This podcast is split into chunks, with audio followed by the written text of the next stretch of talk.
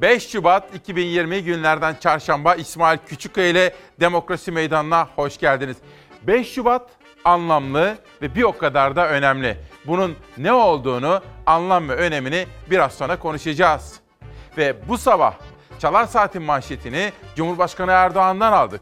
Uçakta yapmış olduğu bir konuşma. Bu işin şakası yok diyor Cumhurbaşkanı. Acaba neden söylüyor? İşte buna da bakacağız. Evvela şu anda hastane odalarında veya hastaneden eve çıkıp da hasta yataklarında bizi izleyenlere ilk olarak selamımızı onlara vermek istiyorum. Ekonomiden spora, siyasetten magazin ve kültüre kadar çok dolu bir gün ve günden bizi bekliyor. Yönetmenimden bugün Çalar Saat gazetesini vermesini rica edeceğim. Hilal hazır mıyız? Bugün Çalar Saat'te başka gazetelerde manşet olarak görmediğiniz bir haberi okuyacaksınız efendim.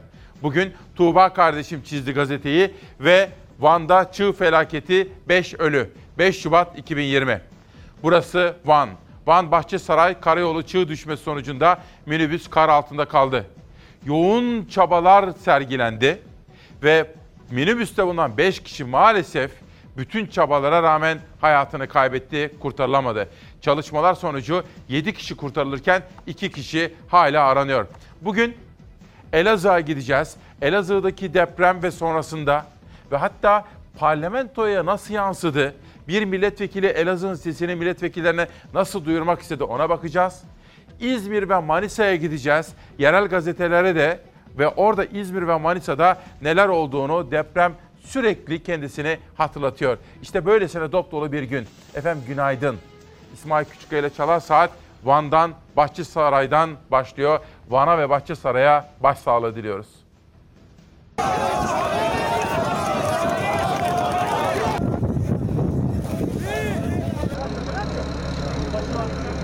Minibüsün üzerine çığ düştü, içindeki yolculardan 5'i hayatını kaybetti. Yaralanan 7 kişinin tedavisi sürüyor. 2 kişinin daha çığın altında olduğu tahmin ediliyor.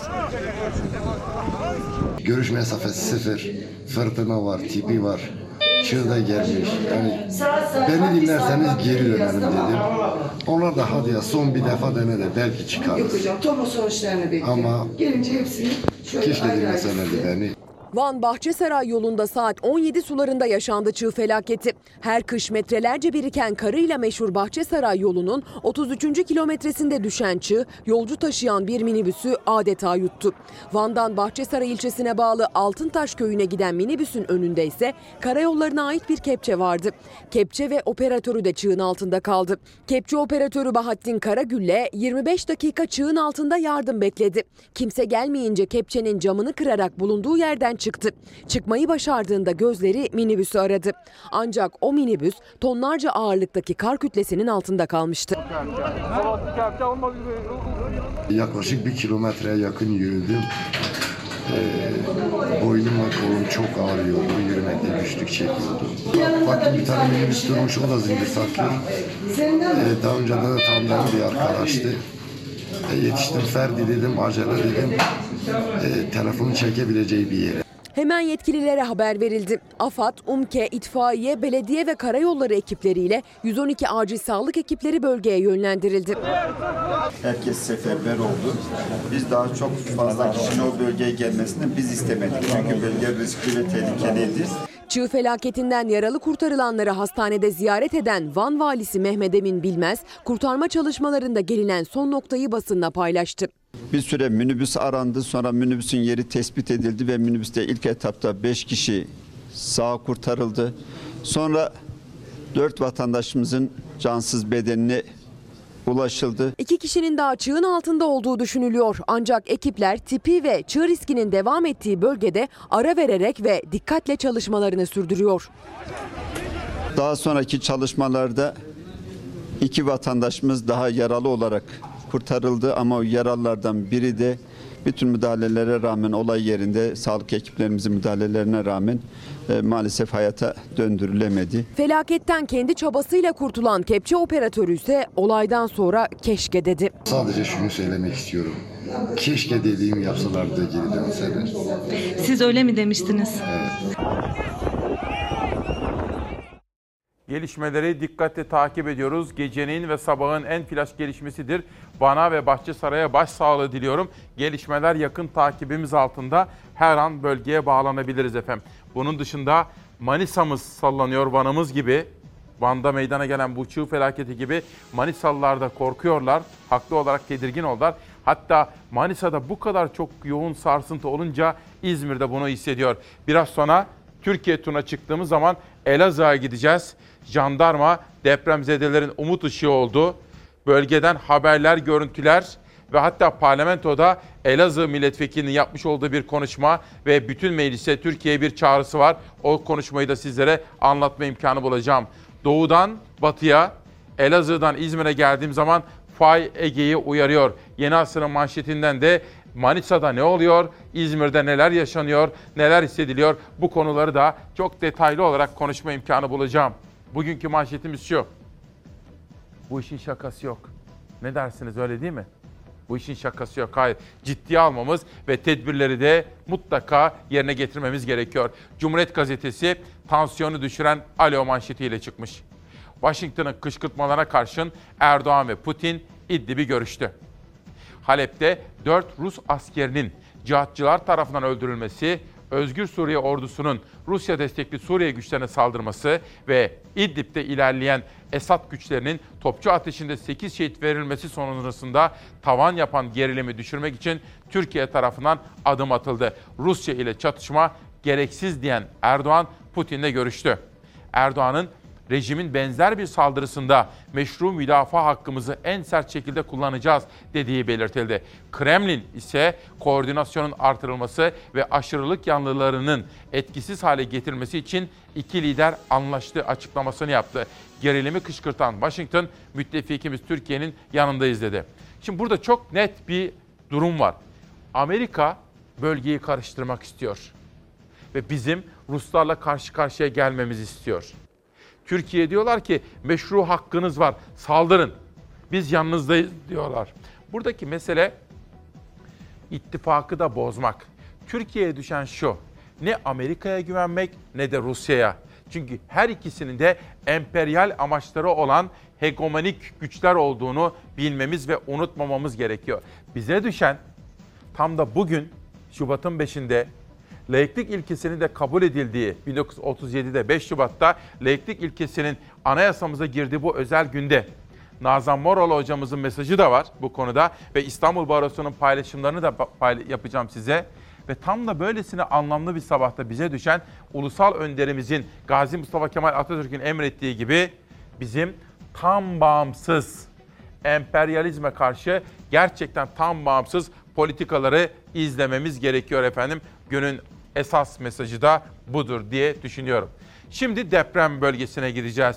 Elazığ'a da gideceğim ama önce gece boyu sallanan Manisa ve Manisa'daki sallantıları hisseden İzmir.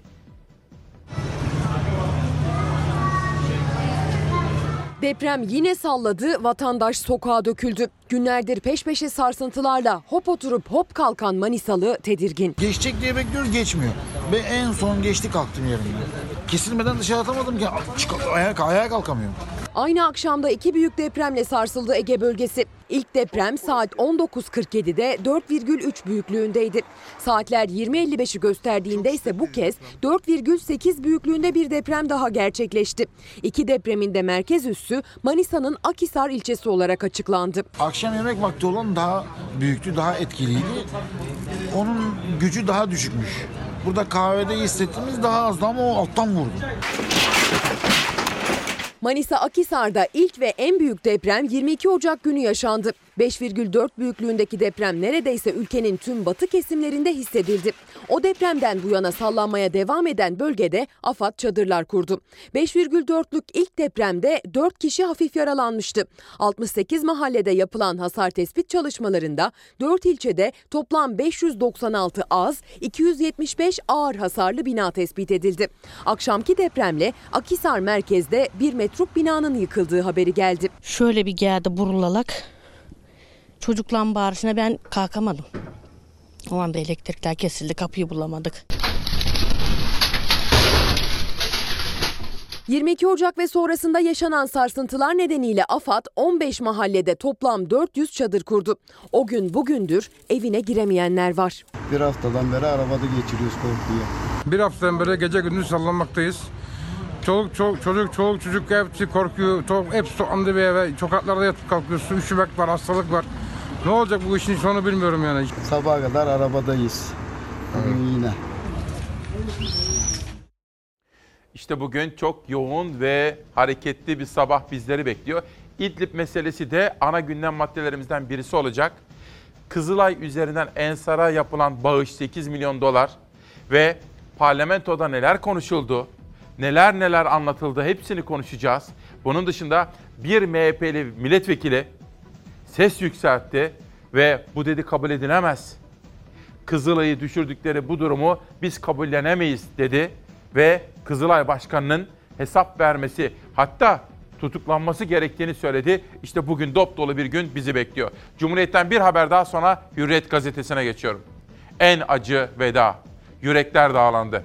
İdlib'de Suriye ordusunun saldırısı sonucunda şehit düşen 7 asker ve bir tır şoförü son yolculuklarına uğurlandı. Çifte çifte acının yaşandığı Gaziantep'te uzman çavuş Uğur Kurt ve piyade uzman çavuş Onur Şükrü Özler törenle toprağa verildi. 24 yaşındaki Onur Şükrü'nün babası Mehmet Uğur Özler oğlunu tabutunu öperek uğurladı. Yüreklerin dağlandığı törenlerde şehit yakınları tabutlara sarılarak gözyaşı döktü diyor Cumhuriyet Gazetesi. Bu acı olayla birlikte bu vesileyle bir kere daha şehitlerimize rahmet ve onların kederli yastaki ailelerine sabır diliyorum efendim. Cumhuriyet Gazetesi'ne üçüncü bir manşet için döneceğim. Lakin şimdi şimdi değil. Üçüncü bir manşet için döneceğim ama şimdi Hürriyet Gazetesi'ne geçiyorum.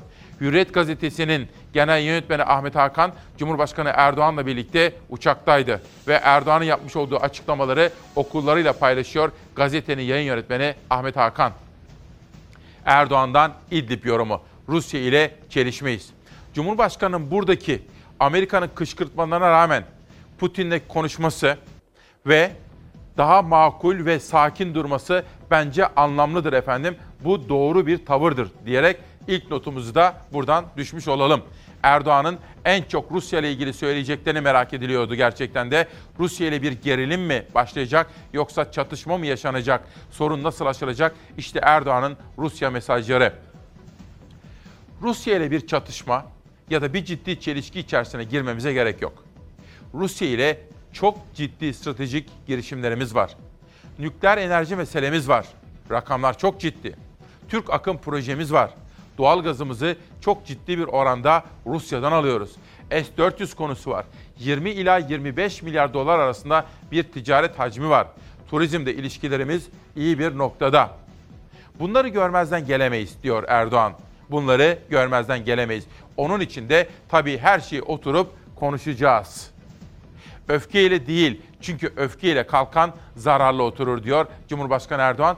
Bence Amerika'nın da bütün kışkırtmalarına rağmen bu makul duruşun altını çizmemiz ve bu aslında olması gereken dememiz gerekiyor.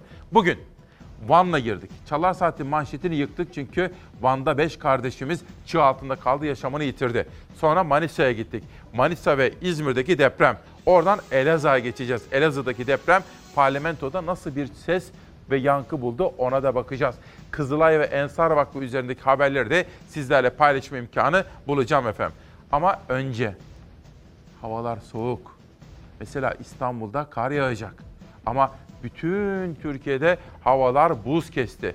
Böylesine soğuk ve zorlu sabahlarda ilk düşünmemiz gereken Elazığ ve Malatya'daki depremzede olmalı. Elazığ ve Malatya'da hava kapalı ve soğuk, karla karışık yağmur ihtimali var. Manisa'da ise bugün yağışların kuvvetlenmesi bekleniyor. Yurdun batı ve doğusundaki iki ayrı deprem bölgesinde meteorolojik koşullar depremzedelerin işini zorlaştırıyor. Akşam saatlerinde 4,3 ve 4,8'lik peş peşe iki depremle yüreklerin ağza geldiği Manisa'da bugün kuvvetli yağmur bekleniyor. Bölgede hava kapalı. Bugün zamanla yağmur başlayacak ve öğleden sonra Manisa çevrelerinde kuvvetli sağanak yağmur geçişleri görülecek. Çoluk çocuk hepimiz korkuyoruz yani. Çocuklarımız çok tedirgin. Depremde evi hasar gören ve çadırda kalanlar, korkudan evine giremeyenler bugün ilave olarak kuvvetli sağanak yağmurla da mücadele edecek. Sadece Manisa ya da depremin merkez üssü Akisar'da değil, tüm Ege bölgesinde bugün kuvvetli sağanak yağış geçişleri var. Yağışlar sel, su baskını ve taşkına sebep olabilir. Şehirlerde olası hazırlıksız altyapı durumunda sağanakların yaşatacağı mağduriyet katlanabilir. Öte yandan güneyden esen fırtına boyutundaki rüzgara da dikkat edilmeli.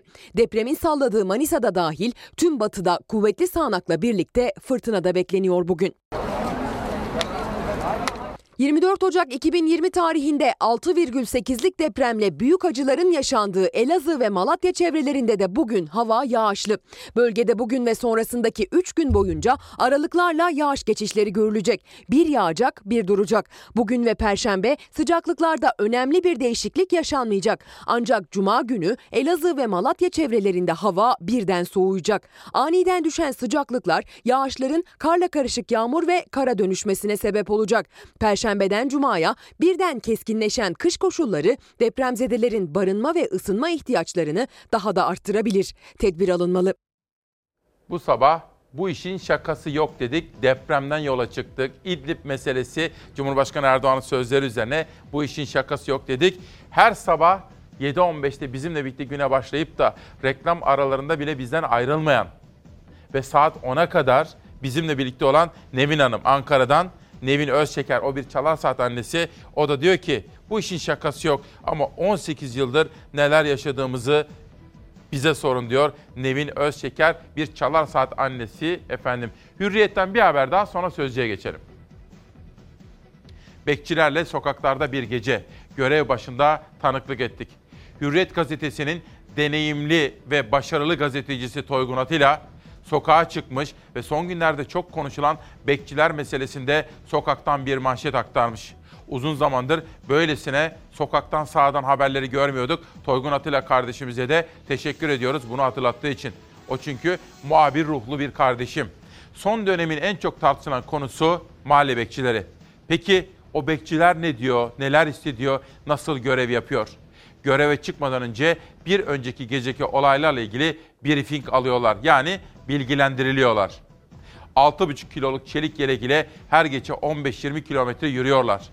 Bekçimatik adı verilen cihaz taşıyorlar. Bu cihaz anlık olarak yerlerini merkeze bildiriyor. Geçen gün üst üste bir yerlere gittim. İstanbul'da 3 ayrı noktada polis çevirmesi vardı. Asayiş uygulaması olsun. Olsun. Ve dikkatimizi şu çekti.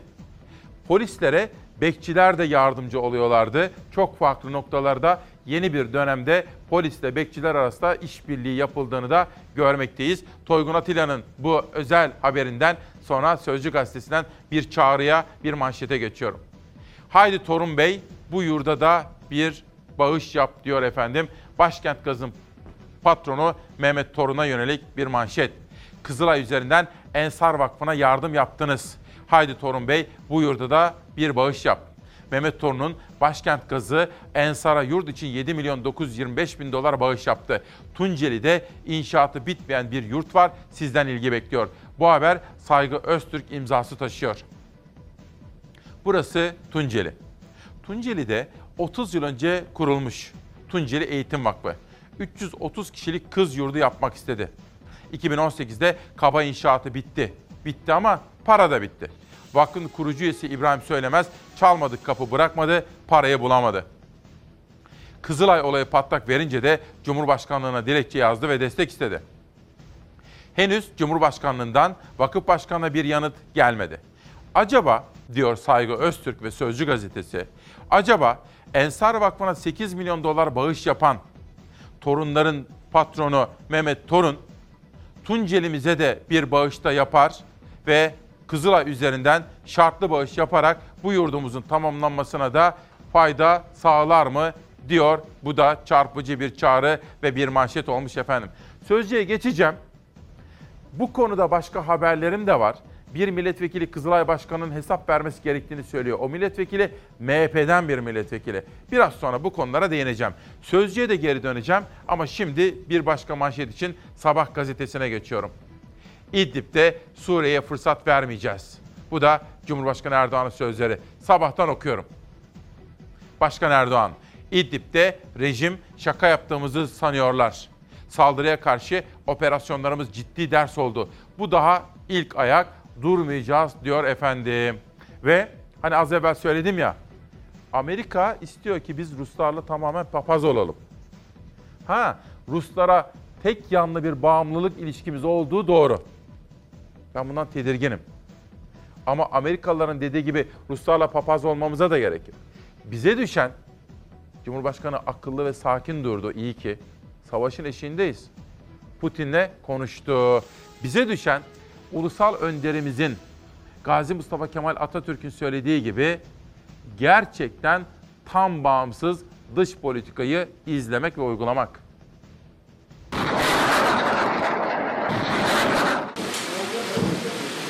Suriye'de rejim güçlerinin Mehmetçiğimize saldırmasının ardından Ankara-Moskova hattında ilk temas kuruldu. Cumhurbaşkanı Erdoğan Rus lider Putin'le görüştü. Erdoğan Putin'e Türkiye'nin benzer saldırılar olursa meşru müdafaa hakkını en sert şekilde kullanacağını söyledi. Ateşkes çabalarının sürdüğü İdlib'de pazartesi sabahı Rusya'ya koordinatların verilmesine rağmen gözlem noktasına ilerleyen Mehmetçiğimizin bulunduğu konvoya Esad güçleri saldırdı. Hain saldırıda 7'si asker, 1'i sivil, 8 kahramanımız şehit düştü.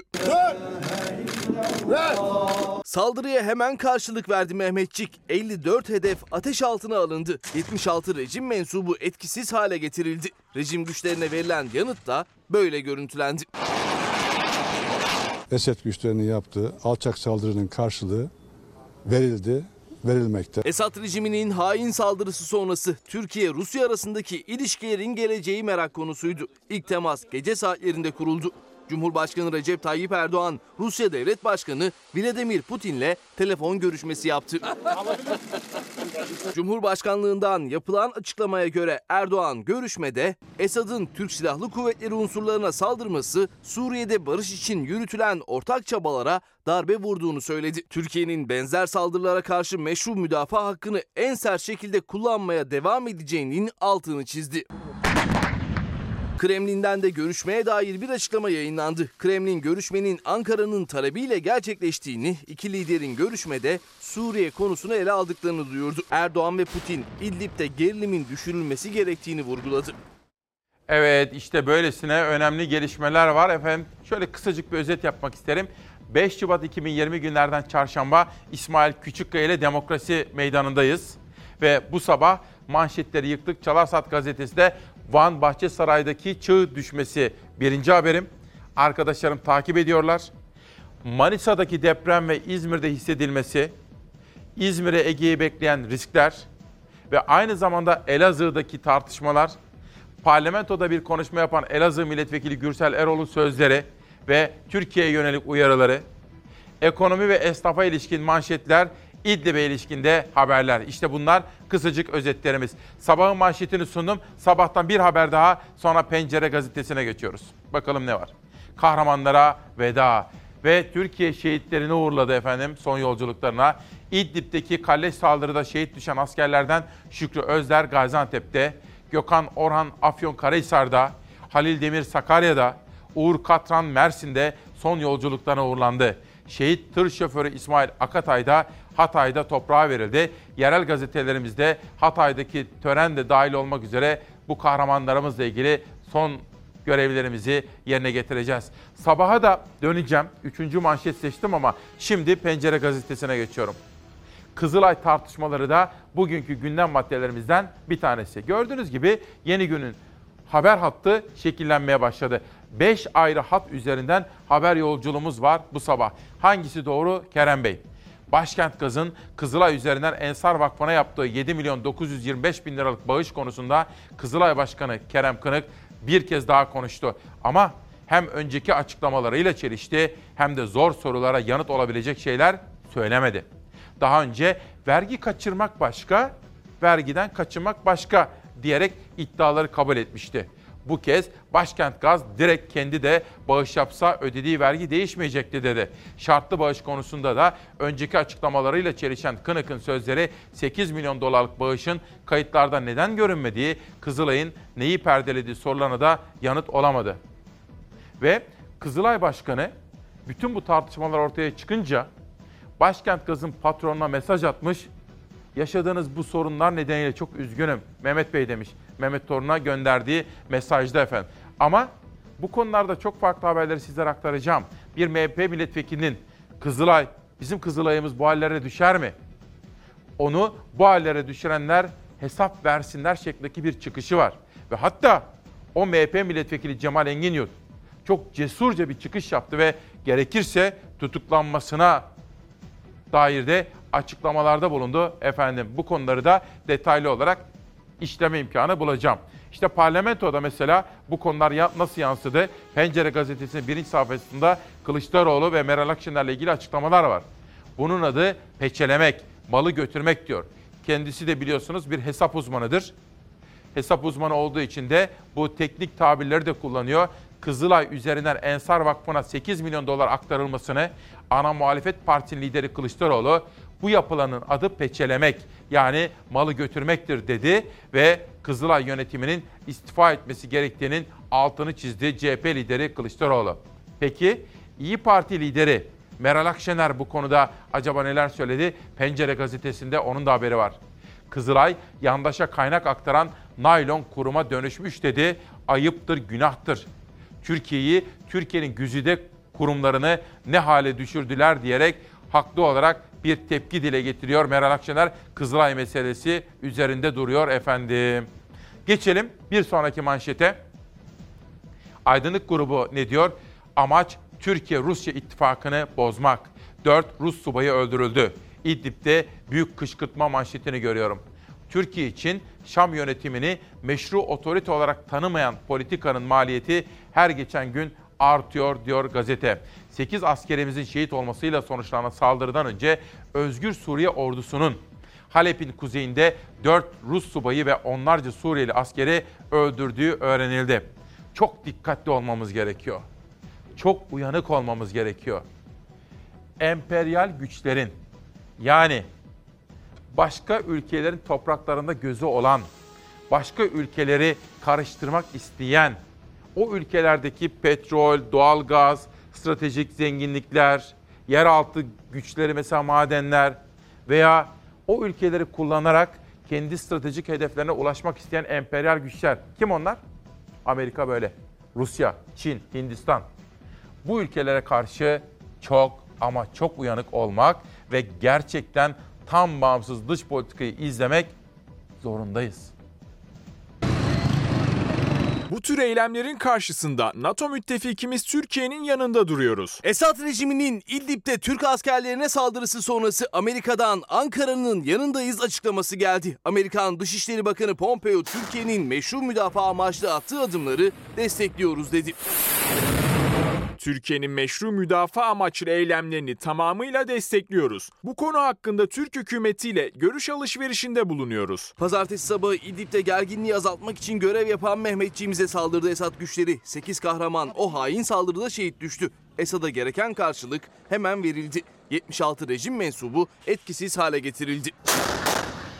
Esad'ın saldırısının ardından Washington'dan ilk açıklama geldi. Amerika Birleşik Devletleri Dışişleri Bakanı Mike Pompeo, Türkiye'nin yanındayız dedi. Bu tür eylemlerin karşısında NATO müttefikimiz Türkiye'nin yanında duruyoruz ve hayatını kaybeden askerler için Türk hükümetine taziyelerimizi gönderiyoruz. Pompeo, Türk Silahlı Kuvvetleri unsurlarına saldırılarının ardından rejimin sivilleri vurmaya devam ettiğini hatırlattı. Esad rejimi, Türk askerlerine yapılan saldırıların ardından devam ettiği saldırılarla sivilleri, kurtarma ekiplerini ve altyapıları hedef almaya devam ediyor. Amerikan Dışişleri Bakanı İdlib'de barışın sağlanamamasından dolayı Esad rejimi Rusya ve İran'ı suçladı. Saldırıları barbarca diye tanımladı. Bu barbarca saldırılar sona ermeli, insani erişim sağlanmalı ve Birleşmiş Milletler Güvenlik Konseyi'nin kararı uyarınca barış sağlanmalıdır. Bizim ülkemiz ne Amerika'ya ne de Rusya'ya bel bağlamalıdır efendim. Hayır. Kendi ayakları üzerinde duran çok taraflı, bağımsız bir politika izlememiz gerekiyor. Berrin Fethullahoğlu, Berrin Fethullahoğlu Twitter'dan yazmış bana. Bu işin şakası yok. Hak, hukuk, adaleti eşit uygulamak zorundayız diyor. Bugün bu işin şakası yok diyor. Biz tabi biliyorsunuz engelli kardeşlerimizin ve özel çocuklarımızın da hayata katılmalarını istiyoruz. Bu konuda Cem Keleş Mersin'den İsmail abi günaydın. Mahallemizde ve köyümüzde engelli vatandaşlarımıza yardımcı olduğu için Mersin Büyükşehir Belediye Başkanı Vahap Seçer Bey'e çok teşekkür ediyoruz. Lütfen duyurun demiş ve bana fotoğraflar göndermiş. İşte biz hangi partiden olursa olsun bütün belediye başkanlarının engelli kardeşlerimizi hayata ve eğitime dahil edecek uygulamalara girmelerini istiyor ve destekliyoruz. Aydınlıktan Bir Gün Gazetesi'ne geçiyorum. Bir Gün Gazetesi'nin manşetinde tek bir kent ülkeyi yuttu haberini görüyorum. İstanbul 47 şehrin toplam nüfusundan fazla. İstanbul bir deprem bekliyor. Bütün uzmanlar diyorlar ki 7 ila 7,5 arasında bir deprem olacak İstanbul'da ve bunun 10 yıl içinde olma olasılığı %50'lere yükseldi. Ama biz İstanbul'u çok büyüttük. Sanayisiz ve tarımsız bırakılan Anadolu plansız büyüme sonucu mega kentte yığıldı. 83 milyona yükselen nüfusun %18.7'si İstanbul'da yaşıyor. Bu aslında hem plansızlık, koordinasyon eksikliği hem de fazla güçün yarattığı çarpık kentleşme. İşte bu sorunların kangren haline gelmesi. Bir günden bir haber daha gelsin. Bakalım hangi manşetler bizi bekliyor. Taslak raporda var, asıl da buhar oldu. Hüseyin Şimşek haberi. Türkiye Kömür İşletmeleri AŞ'ye yönelik Sayıştay denetiminde belirlenen ihlalin kesin rapora eklenmediği ortaya çıktı.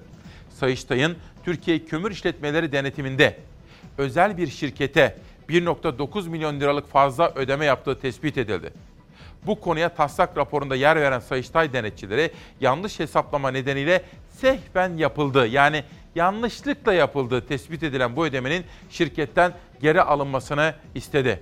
Taslak raporda yer alan tespit, Eylül ayında yayımlanan kesin Sayıştay raporlarında yer bulamadı. Tespitin ne şekilde ve hangi birim tarafından rapordan çıkarıldığı ise açıklanmış değil diyor. Saatler 7.47'ye doğru hızla yol alırken biz bir günden sonraki gazeteye geçiyorum. Bir günde de bir manşet daha var. Oraya tekrar dönüş yapacağım. Sırada Türk Gün Gazetesi'nin haberi. Bu katille görüşülmez diyor. Hani ana muhalefet partisi farklı açıklamalar yapıyordu. Ama bu arada Kılıçdaroğlu aslında Esad yönetimiyle görüşülmesini istiyor. Fakat dün Habertürk grubundan Ciner grubunun Ankara temsilcisi Muharrem Sarıkaya ve Hürriyet gazetesinden yazar Abdülkadir Selvi parti grup toplantı salonundan sonra ana muhalefet lideri Kılıçdaroğlu'nun odasına gitmişler. Kendisiyle mülakat yapmışlar. Her iki yazar da bize Kılıçdaroğlu'nun şu aşamada Esad'la görüşmek doğru olmaz dediğini. Çünkü şartların değiştiğini belirtiyorlar efendim. Yani şartların tekrar normalleşmesini beklemek gerekiyor diyor. Fakat MHP yakınlığıyla bilinen gazetede, Türk'ün gazetesinde Orhan Karataş'ın Suriye analizinde bu katille görüşülemez diye bir haberde dikkatlerimizi çekiyor. Bugün MHP lideri Sayın Bahçeli'nin de bu konularda bazı açıklamalar yapacağını tahmin edebiliriz efendim. Dün parlamentoda bu konuda çok yoğun ve hararetli tartışmalara neden oldu. Egemen güçler ateşi kendi elleriyle tutmazlar.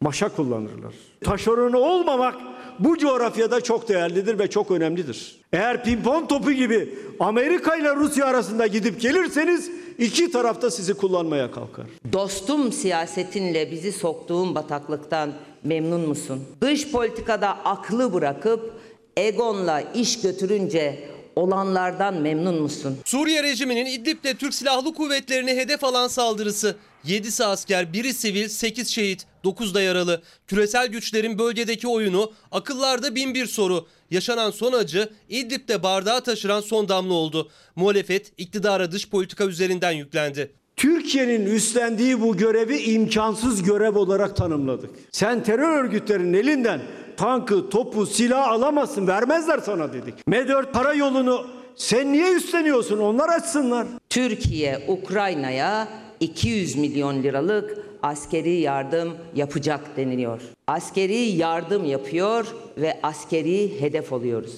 Gelişmelerden memnun musun Sayın Erdoğan? Bu 200 milyon lirayla ne yapacak Ukrayna? Bizden silah alacak. Hangi silahları alacak?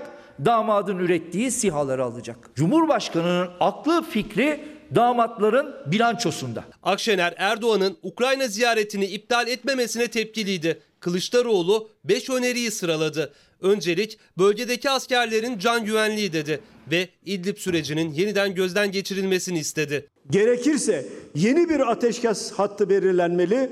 Türk askeri de bu yeni ateşkes hattına göre pozisyon almalıdır. Suriye'de toprak bütünlüğünü tehdit eden gruplarla her türden işbirliği sonlandırılmalıdır. Şimdi sana ve hükümetine düşen görev gök kubbeyi Mehmet'imizi toprağa düşüren alçakların başına yıkın. İçeride aslan, dışarıda kedi olmaktan vazgeçin. Sığınmacılar gelecek. Defalarca söyledim. Bu Suriyeliler emin olun vallahi de billahi de milletin başına bela olacaklar kardeşim. Terörist olup olmadığı alnında yazılı değil ki. Kılıçdaroğlu ise bir kez daha 1 milyonun üzerinde olduğu ifade edilen ve İdlib üzerinden Türkiye sınırına yürüyen sığınmacı akınına dikkat çekti. Terör uyarısı yaptı.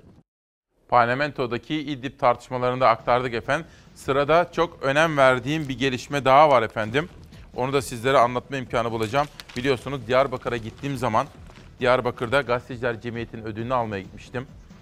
Bir ay kadar evvel Diyar Güneydoğu Gazeteciler Cemiyeti'nde yılın en iyi televizyon programı ödülünü almıştık.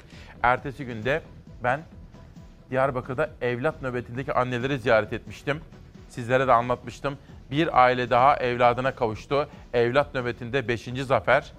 Bu da işte bakın Diyarbakır'dan gelen bir haber. Bütün anneler ve bütün babalar, bütün büyük anne büyük babalar evlatlarının mürüvvetini görmek isterler. Onlarla birlikte huzurlu, sağlık içinde yaşamak isterler. Dolayısıyla terör örgütünün elinden anneleri anneler terör örgütünün elinden evlatları almak üzere nöbet tutmaktalar. Ona da kayıtsız kalamayız. Türk günden yeni çağa geçiyorum. Ve Baykal'da konuştu haberini görüyorum. AKP'li Elitaş'ın Türk Silahlı Kuvvetleri ile ilgili kanun teklifine dört parti mutabakat sağlamıştı. Açıklamasına dönemin CHP Genel Başkanı'ndan itiraz geldi.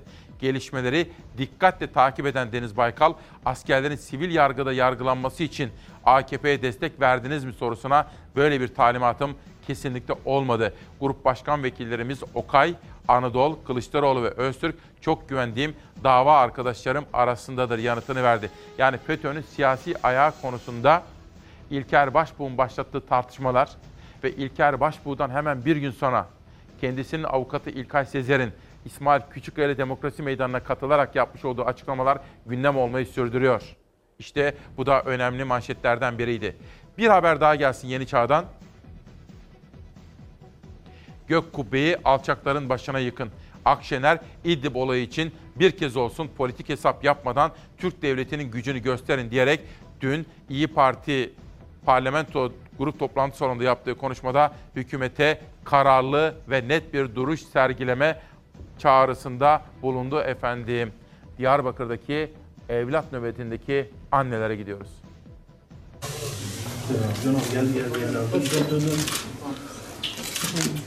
Annelerinin kararlı duruşu bir genci daha terör örgütünün pençesinden koparmayı başardı. Açan ailesi de evladına kavuştu. Hacire Akar'ın terör örgütü tarafından kaçırılan oğlu için başlattığı eylem umut oldu. Akar'ın oğluna kavuşması çocuklarının yolunu gözleyen anneleri de cesaretlendirdi. Sayı 80'e çıktı.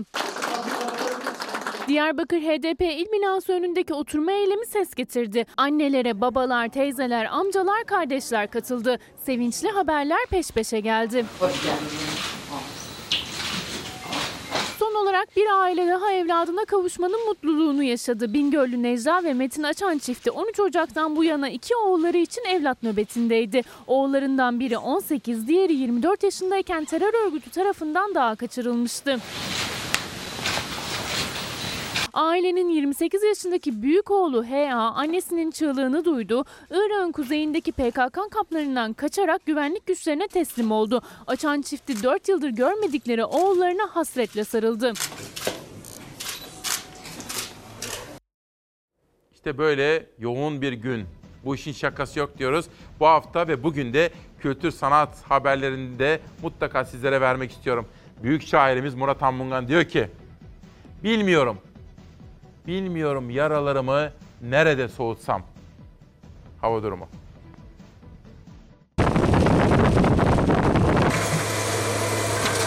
Kar yağışı kuvvetini arttırdı, doğudan peş peşe mağduriyet haberleri geldi. Yollar ulaşıma kapandı, farklı noktalarda çığ düştü. Van'dan gelen ölümlü çığ kazasının ardından bir de Ağrı'dan çığ haberi geldi.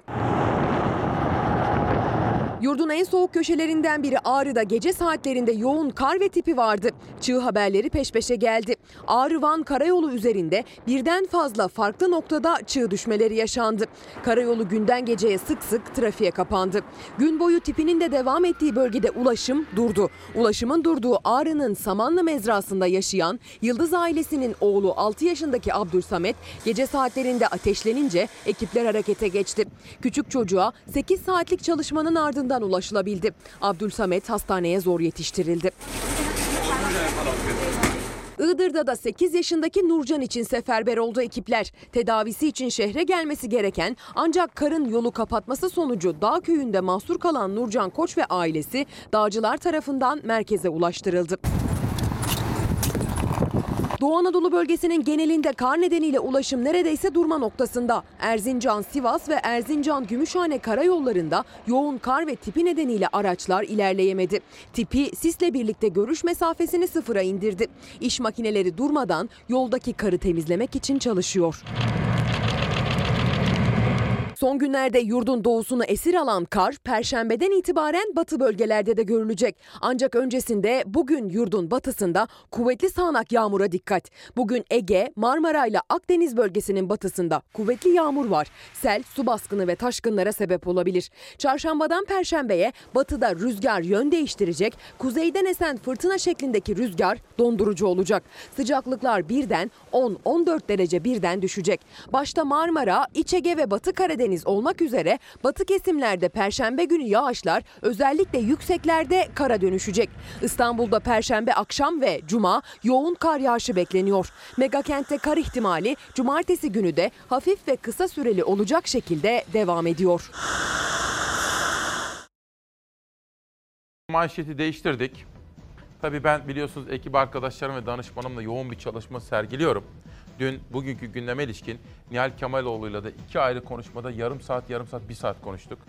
Zeray gece manşeti değiştirdi. Çünkü gece ben yatarken sabah dörtte uyanmak üzere kendisine demiştim ki gelişmelere göre çığ bilmiyorduk. Belki bütün kardeşlerimiz kurtarılacaktı. Manşeti değiştirebilirsin. Ve Tuğba kardeşimle birlikte manşeti yıktılar. Ekip arkadaşlarım da Ezgi de gece boyu çalıştı ve onun haberini hazırladı. Bakın biz bugün manşeti değiştirdik. Çünkü bir çığ faciası Van'da bir minibüsün üzerine çığ düştü ve çok yoğun kurtarma çalışmaları sergilendi orada.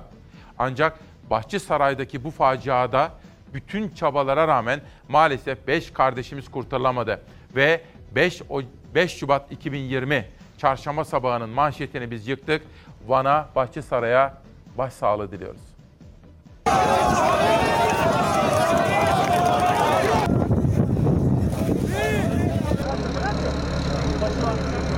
Minibüsün üzerine çığ düştü, içindeki yolculardan 5'i hayatını kaybetti. Yaralanan 7 kişinin tedavisi sürüyor. 2 kişinin daha çığın altında olduğu tahmin ediliyor.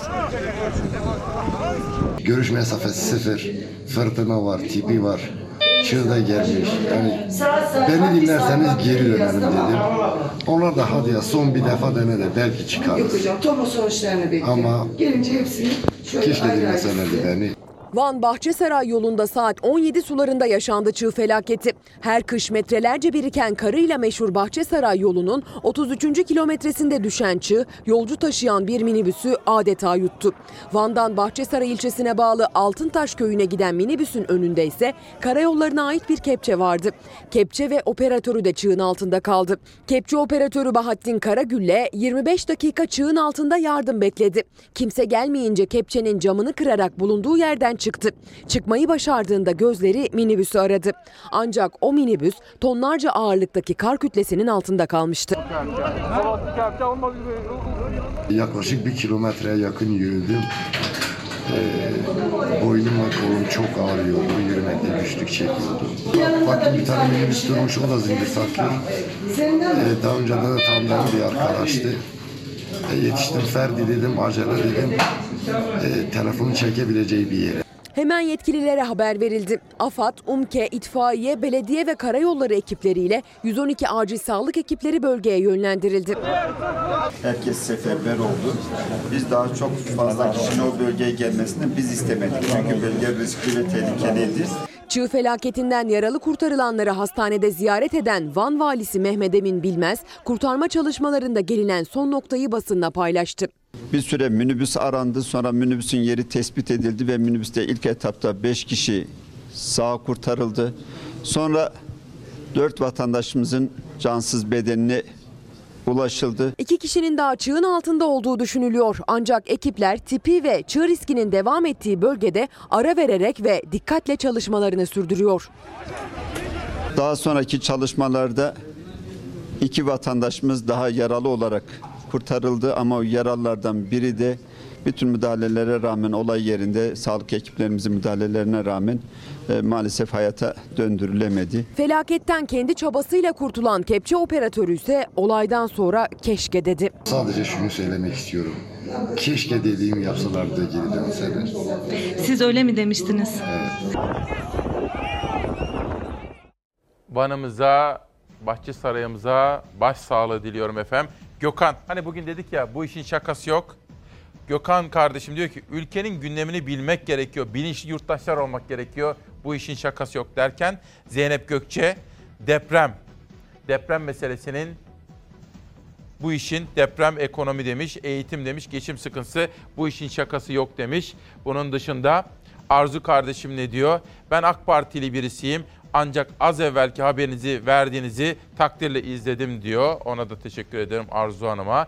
Tuğberk Ercan ülkemin genel durumu diyor. Böyle bir dualar etmiş ve bu işin şakası yok demiş. Yılmaz deprem diyor. Ona da teşekkür ediyorum. Arzu Hanım da diyor ki evlatları yarıştıramayız. Evlatları ayrıştıramayız. Şehitlerimiz, çocuklarımız, evlat nöbetindeki annelerimiz, Gezi Parkı'nda yitirdiğimiz çocuklarımız, ana yüreğiyle baktığın zaman dünyaya, can gözüyle gördüğün zaman evlatları ayırt edemezsin.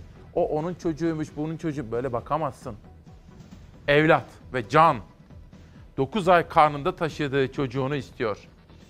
Sırada Berk'in haberi var. Önce Cumhuriyet'ten üçüncü bir manşet kalmıştı. İstanbul'dan Kanala Veto, Eren Can Keman. %53.7'lik kesim Kanal İstanbul'u istemiyor.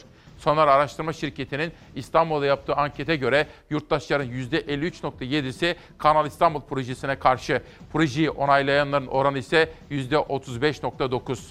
Katılımcıların %31.9'u kanal hakkında biraz bilgim var. %24.1'i yeterince var yanıtını verirken çok iyi biliyorum diyenlerin oranı %5. Şimdi sıradaki haberi izlerken ama önce bana itimat ediyor musunuz efendim? Benim gözlemlerime, bunların doğru olduğuna. Bana itimat edenlere şunu söyleyeyim.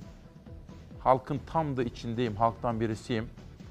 Kanal İstanbul'u istemeyenlerin oranı en az yüzde seksen. Benim kişisel gözlemim. Bilimsel bir veri değil, bir anket değil. Ama bir gazeteci olarak ben bunu bizi yönetenlere iktidarıyla muhalefetiyle aktarmayı bir vazife bilirim. İster inansınlar ister inanmasınlar. AK Partililer de dahil olmak üzere yani AK Parti'ye gönül veren, oy veren yurttaşlarımız, izleyenlerimiz de dahil olmak üzere benim kişisel izlenimlerime göre %80'lerin üzerinde Kanal İstanbul'u istemeyenler öncelik değil diyorlar. Öncelik ne?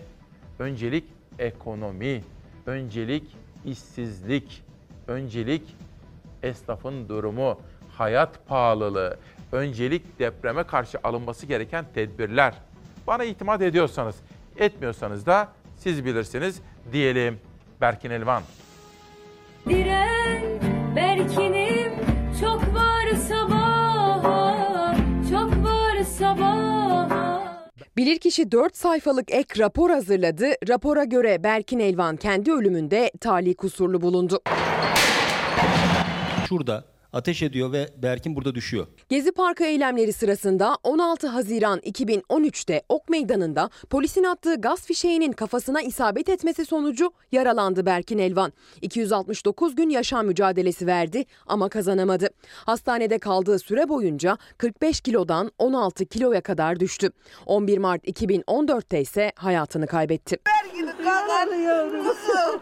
Geçen gün senin istediğin gibi pırka buldum annem kaka. O tarihten bugüne Berkin Elvan'ın ölümüyle ilgili hukuki süreç devam etti. Son olarak ek bilirkişi raporu hazırlandı. Jandarmanın hazırladığı raporda sanık polis F'de asli kusurlu gösterilirken 15 yaşında yaşamını yitiren Berkin Elvan'ın tali kusurlu olduğu belirtildi. Berkin ekmek almak için evden çıktı o sabah. Her sabah kullandığı yolda göstericiler vardı. Raporda yolun barikatlarla kapandığı ve kolluk güçlerinin gaz tüfekli müdahalesinin mevzuata uygun olduğu belirtildi.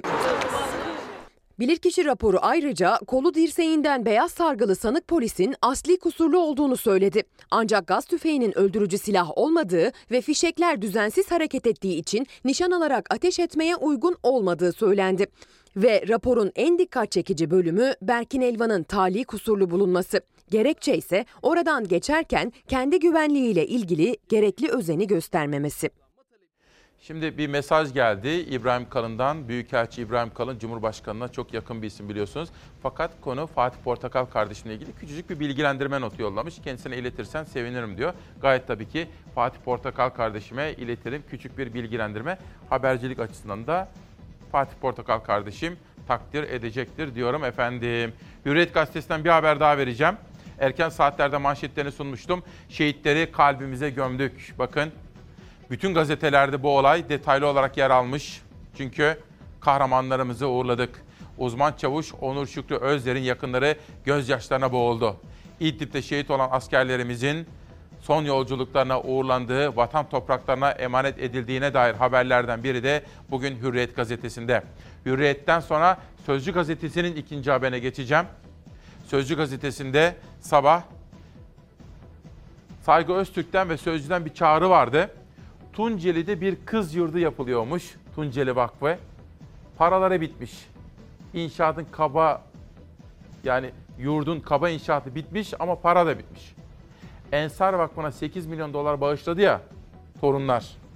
Saygı Öztürk ve Sözcü diyor ki hadi diyor pamuk eller cebe birazcık da hayır için Tunceli'deki kız yurdu yapalım diyor. Çünkü efendim Mehmet Torun da zaten Erzincanlıdır, komşudur. O bölgeyi de çok iyi bilir. Bugün Saygı Öztürk'ün yazısında böyle bir çağrı var efendim onu da söyleyelim. Kılıçdaroğlu'ndan iktidara İdlib krizini aşmak için 5 öneri. 1. Bölgedeki askerlerimizin can güvenliğini sağlamak için gerekli adımları hızla atın. 2. Rusya ile sahadaki mevcut durumu dikkate alarak yeni bir ateşkes hattı belirleyin. 3. Suriye'de rejim değişikliğine odaklanan siyaseti terk edip ülkenin bütünlüğüne odaklanın. 4. Türkiye'ye yönelik yeni bir sığınmacı dalgasına karşı Birleşmiş Milletleri sorumluluk almaya çağırın. 5. İdlib'deki terörist gruplarla muhaliflerin silah bırakması için çalışmaları artırın diyor CHP lideri Kemal Kılıçdaroğlu. Dün grup salonundan odasına geçtiği zaman kendisini Ciner grubunun Ankara temsilcisi Muharrem Sarıkaya ve Hürriyet gazetesi yazarı Abdülkadir Selvi ziyaret etmiş ve röportaj yapmış. Pek çok konuda görüşlerini açıklamış CHP lideri. Her iki yazar da Kılıçdaroğlu'na Esad'la görüşülmesini istiyordunuz. Ne dersiniz demişler. O da evet ama şu anda değil. Şu anki şartlar buna uygun değil, şehitlerimiz var diye bir yanıt vermiş CHP lideri Kemal Kılıçdaroğlu. Bugünkü manşetimizi dün Kılıç Erdoğan'dan aldık. Cumhurbaşkanı Erdoğan uçakta yapmış olduğu açıklamaları konuşurken, irdelerken bu işin şakası yok şeklinde o mealde bir açıklaması vardı. Biz de bugün dedik ki depremin yani bu işin şakası yok. Bu vergileri topladın. Neden dayanıklı binaları yapmadın? Vay Kemal sen kiminle cirit attığının farkında değilsin. Ve bu işi de öğrenemeyeceksin. Ben zaten senin ne yaptığını çok iyi biliyorum. Sen vatandaşın sorusuna cevap vereceksin. Devleti yönetenler milyarlarca liranın nereye gittiği sorulduğunda vatandaşımıza atarlanmaz, oturur, kuruşu kuruşuna hesabını verir. Yüzüm pak, alnım ak der. 2003-2019 yılları arasında deprem vergisi olarak toplanan 66 milyar lira nereye harcandı? Muhalefet yanıt istiyor. İktidar depreme harcandı diyor. Efendim harcama yaptık. Doğru. Evler yaptın. Doğru. Ama 100 metrekarelik evi depremzedeye 75 bin liraya sattın arkadaş ya. Ama Sayın Erdoğan utanmadan çıkıyor, harcanması gereken yere harcadık. Ama belli ki Elazığ'a harcamaya gerek duymamışlar. Elazığ'da Malatya'da bana gerek Süleyman Bey gerekse Murat Bey çok ağır bir fatura çıkardılar. Ağır hasarlı rakam 10 binin üzerinde. Şimdi diyebilir misin? Hayır biz bunu yapmayacağız. Hem yapacaksın hem de daha iyisini yapacaksın. Allah aşkına bu kadar mı emanet yaşıyoruz biz? Şimdi düşünün 10 bin binanın yıkılma ihtimali olan bir kentteki çaresizliği düşünün. Cumhurbaşkanı Ukrayna dönüşü uçakta konuştu. Elazığ ve Malatya depreminin bilançosunu çok ağır diye verdi. 10 bin yapının ağır hasarlı olduğunu söyledi. Afet bölgesi ilan edin. Efendim Kılıçdaroğlu siyaset yapıyor. Yani vatandaşın talebini söylemeyeyim mi ben? Geçmişten bu yana da bunlar hangi amaçla verilmişse aynen o amaca yönelik olarak kullanılmıştır. Asla bu konularda bir israfa, suistimale gitmek söz konusu değildir. Biz helal haramı da iyi biliriz. Efendiler, yönettiğiniz yer babanızın çiftliği değil. Milletin devleti, milletin hazinesidir. Bugün vermeseniz bile yarın mecburen hesabını vereceksiniz. Tarih defalarca göstermiştir ki bu gerçekten kaçışınız yok. Sizi Elazığ'a götüreceğim. Elazığ-Ankara hattında Türkiye'ye ve bütün parlamenterlere bir çağrıda bulunan bir milletvekilini sizlere duyurmak istiyorum. Hilal hazır mı yerel gazeteler? Peki. Bugün Saygı Öztürk'ün köşesinde eski bakan balayına giden çifti çok üzdü. Çok üzüldüğüm bir olaydır. Lütfen sizler de dikkate takip edin. Kars'tan Ankara'ya gelecek uçağın yolcuları arasında bir ilçenin kadın kaymakamı var ve onun eşi de var. Düşün, şöyle canlandırın lütfen. Uçağa bindik, Kars'tayız, Kars'tan Ankara'ya geleceğiz. Uçağın yolcularından bir tanesi de kadın kaymakam ve onun yeni evlendiği eşi. Kendilerine uçağın ilk sırasında yer verilmişti. O çift düğünlerini yapmış balayına gidiyor. Bakın bir kadın kaymakam ve yeni evlendiği eşi. Uçaktalar. Uçağa eski bir bakan geldi.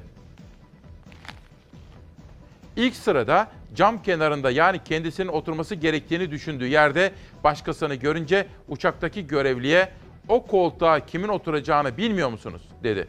Kaymakam hanım ve eşi gelen kişinin eski bakan olduğunu biliyorlardı. Eski bakanın uçak görevlisine sert sözler söylemesi üzerine hemen oturdukları koltuklardan kalktılar ve arka sıralarda kendilerine yer bulunmasını beklediler. O hemen cam kenarına oturdu yani eski bakan. Yani kadın kaymakamı oturduğu yerden kaldırmış kocasıyla birlikte yeni evlenmiş. Neler neler yapmış daha sonra. Bağırmış, çağırmış. Siz benim kim? Hep böyle derler ya efendim. Şişmiş egolar ne der? Sen benim kim olduğumu biliyor musun? Şişmiş egolar bunu söyler. Değil mi? Saygı Öztürk isim vermemiş. Fakat ben meraklı biriyimdir. Saygı Öztürk'ü aradım. Çünkü biz beraber çok çalıştık kendisiyle. Çok güvenirim. Çok sever sayarım. Saygı abi dedim. Bu kim? Verdi adını. Peki sen nasıl öğrendin bu işi dedim. İsmail'im dedi bizzat yaşadım. Nasıl dedim. Kars'a gitmiştim dedi. Uçağa bindim. Sonra dedi o bakan geldi. Bir önceki dönemde bakanlık yapıyor. Ön sırada kadın bakın kadın kaymakam. Kadına şiddet bu işte bence. Bu da kadına şiddet. Çalışan kadına şiddet, evli kadın hepsi. Bütün bunları konuşmamız gerekiyor. Bakın Saygı Öztürk bizzat şahit olmuş. Yanında Ensar Öğüt de varmış. Başka başka isimler de söyledi. Söyleyeyim mi o bakanı size merak ediyor musunuz? Düşünün yazın bana eğer çok talep geliyorsa ben de o bakanla ilgili size bilgiyi verebilirim.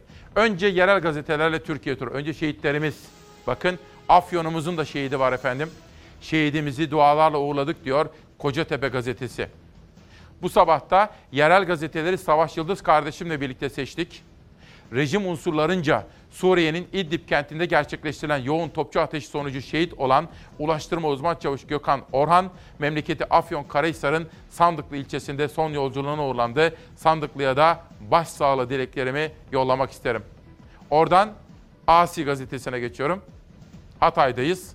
Bir damla kanın dahi hesabı soruldu ve sorulmakta. Milli Savunma Bakanı Hulusi Akar dün de sizlere haberlerini vermiştim. Hatay'a gitti, sınırda incelemelerde bulundu ve bu hain saldırıda yaralanan kardeşlerimizi de ziyaret etti efendim. Oradan vitrin haber Sinop gazetesi benim de bir Sinop seyahatinde bizzat tanıdığım fotoğraflar çektirip konuştuğum biliyorsunuz. Onun da adı unutulmasın diye sizlere zaman zaman haberlerini veriyorum. Berkay'ımız. Tanıcım kendisini. O da şehidimiz. İstanbul'da 3 yıl önce bombalı bir terör saldırısına hayatını kaybetmişti. Sinoplu üniversite öğrencisi Berkay Akbaş anısına 7 bölge 7 Berkay Akbaş Kütüphanesi'nin üçüncüsü Manisa'nın Soma ilçesinde açıldı. Böyledir. Yitirdiklerimizi nasıl yaşatırız? Onlar için böylesine anlamlı işler yaparız. Berkay'ımızın ailesi de Berkay'ımızın adı unutulmasın diye kütüphaneler açıyor efendim Türkiye'de. Ve Karadeniz'den Ege'ye vitrin haberden yeni asıra geçiyorum. Fay Ege'yi uyarıyor. Akhisar'da 13 günde 2055 deprem oldu. Akhisar'da 22 Ocak'ta meydana gelen 5.4 büyüklüğündeki depremin ardından bölge beşik gibi sallanmaya devam ediyor.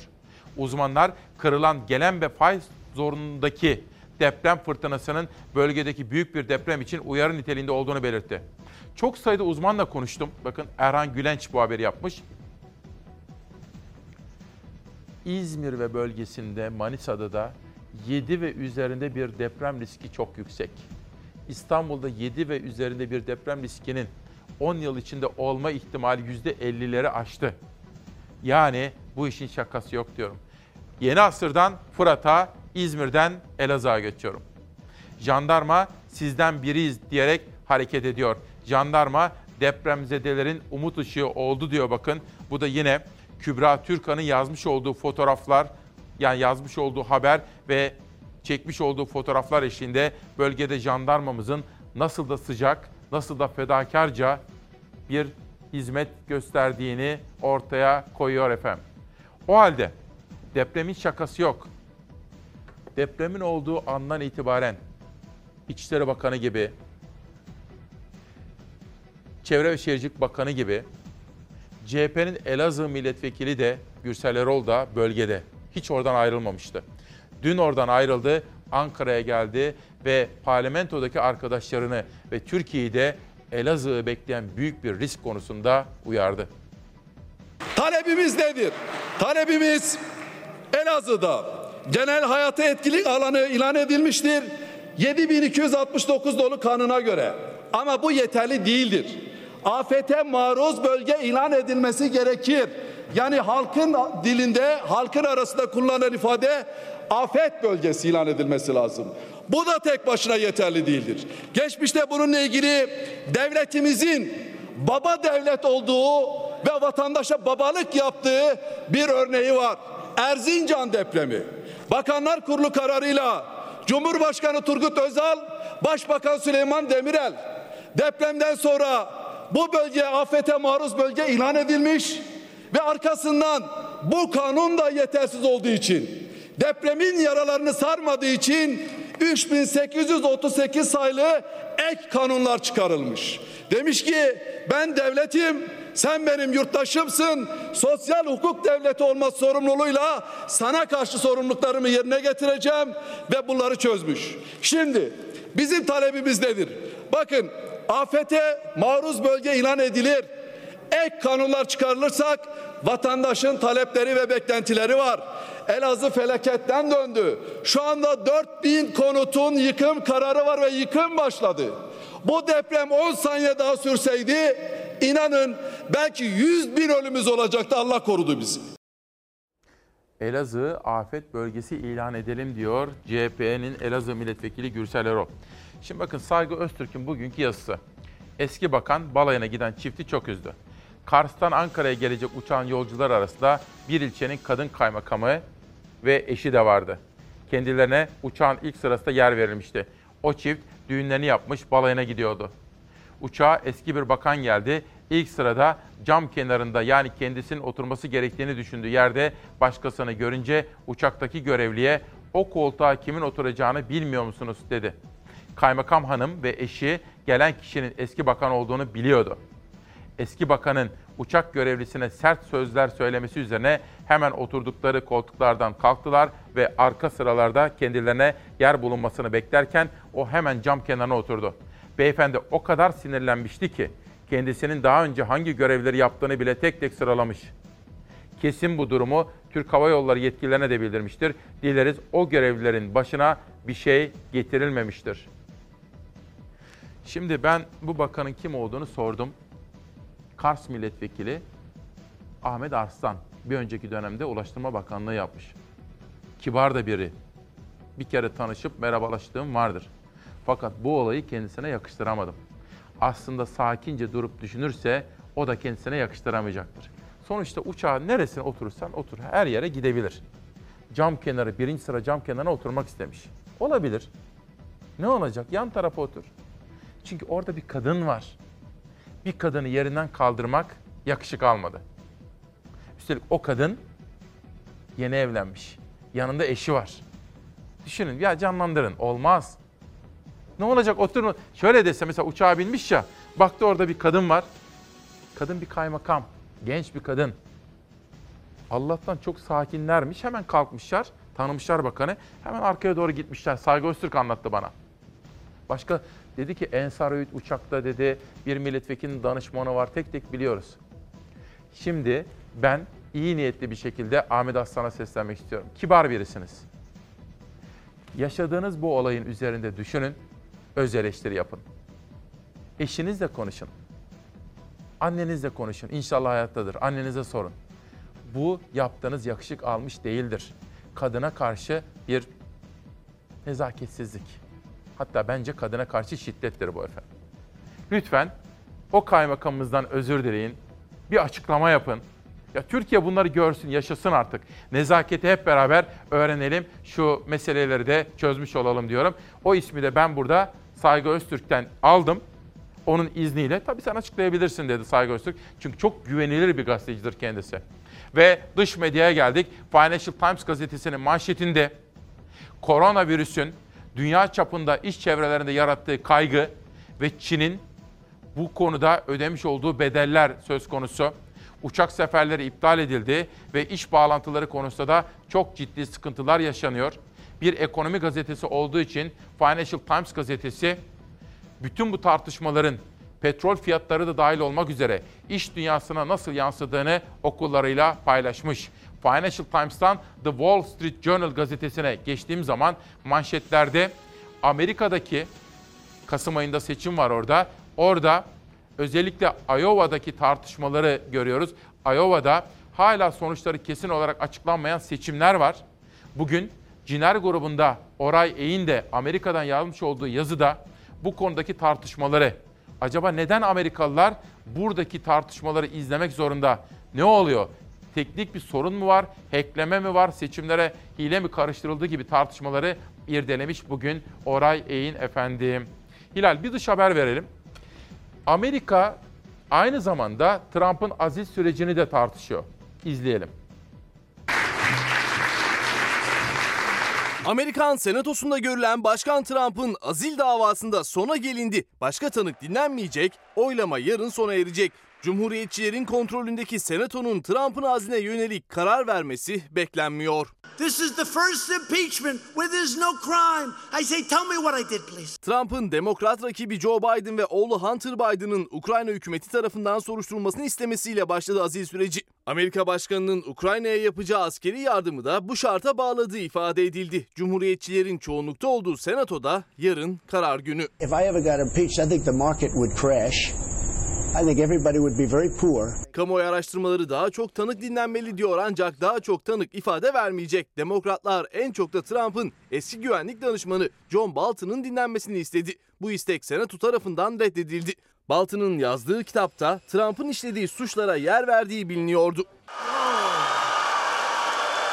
Wow. Senatoda günlerdir tanıklar dinleniyor, konuşmalar yapılıyor. Cumhuriyetçilerin çoğu Trump'ın davranışını azil gerektiren bir suç olarak görmüyor. Amerika Başkanı'nın azli için Senatoda 3'te 2 çoğunluğun sağlanması gerekiyor.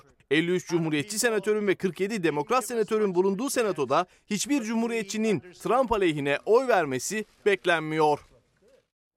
Şimdi bakın çok sayıda izleyenim. Mesela Bursa'dan Nezihe Yeşilova, Didem Yayman, Esra Hanım. izin verirse ismi, soy ismini onu da söyleyebilirim. Ahmet Aslan'da benim telefonum var. Beni arayıp bağlayabilir. İsterim ki nezaketiyle yani orada yapmış olduğu o kabalığı buradaki nezaketiyle Türkiye örnek olsun. Bir kadını oturduğu koltuktan kaldıran adam olarak anılmasın efendim. Arasın beni şimdi. İstirham edeceğim. Bizzat tanıyorum kendisini. Arayabilir. Telefonum var kendisinde.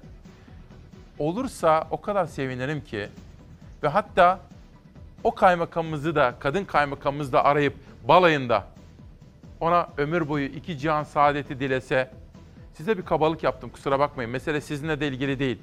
Benim o anlık bir hatam dese, bir örnek olsa o kadar mutlu olurum ki efendim. Ve Türkiye rahatlar. Böylesine olumlu adımları görmemiz gerekiyor. Kadına karşı nezaketi hepimizin öğrenmesi gerekiyor. İşte dış medya manşetleri, pardon bir dakika, Hilal affedersin. Şimdi ben dün Zafer Söken kardeşimden bir haber rica ettim. Dedim ki Zafer, Zeray'la da yazıştık. Danışmanım Nihal Kemaloğlu'yla da konuştuk. Türkiye'de örnek olsun istiyoruz. Nedir abi dedi. Şimdi lütfen.